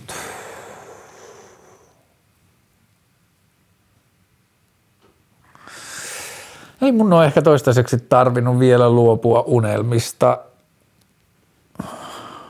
Musta tuntuu, että mulla on elämää vielä niin paljon niin kuin laskennallisesti ajateltuna elämää vielä, voin kuolla huomenna, mutta että mulla on elämää vielä laskennallisesti ajateltuna sen verran jäljellä, että siinä aikana on mahdollista tehdä tyylin ne asiat, josta mä jollain tasoilla unelmoin tai haaveilen, niin mulla ei ole ollut tarvetta luopua niistä vielä. Sitten on vaan ollut jotain asioita, joista on niin kuin kadottanut merkityksensä, että joskus mä oon haaveillut jostain niin kuin kun mun elämässä sillä on ollut enemmän merkitystä. Mä asunut jossain Vantaalla ja elänyt erilaista perhe-elämää, niin mä oon haaveillut vaikka jostain autosta tai isommasta talosta tai jostain tällaisista asioista, tai joskus mä oon jostain suuremmasta kuukausipalkasta tai jostain vaurastumisesta tai jostain, sitten mä oon tajunnut, että erilaiset asiat tekee mut onnelliseksi kuin ne, mistä mä oon luullut, että mun pitää jotenkin haaveilla tai unelmoida. Öö. Mm. Niin yksinkertaisimmillaan varmaan, että tietynlaiset saavuttamisen tai onnistumisen mittarit, joista mä oon joskus unelmoinut, kunnes mä oon tajunnut, että ne ei olekaan mun omia, niin sitten taas sen kautta ne ei ole tuntunut sillä tavalla luopumiselta, vaikka ne nyt sitten kuitenkin ehkä faktisesti on. Että se on ehkä vastaus tuohon kysymyksiin. Ne on niitä unelmia, joista mä oon luopunut. Hyvä! Ää, nautitaan syysmasennuksistamme menemättä silti kuitenkaan kroonistuneen apatian puolelle. Annetaan itsellemme lupa jomoilla ja muistetaan, että elämä on vitun monimutkaista ja inhimillisyys on turvallisin tapa lähestyä sitä. Hyvä. Ensi kertaan. Peace.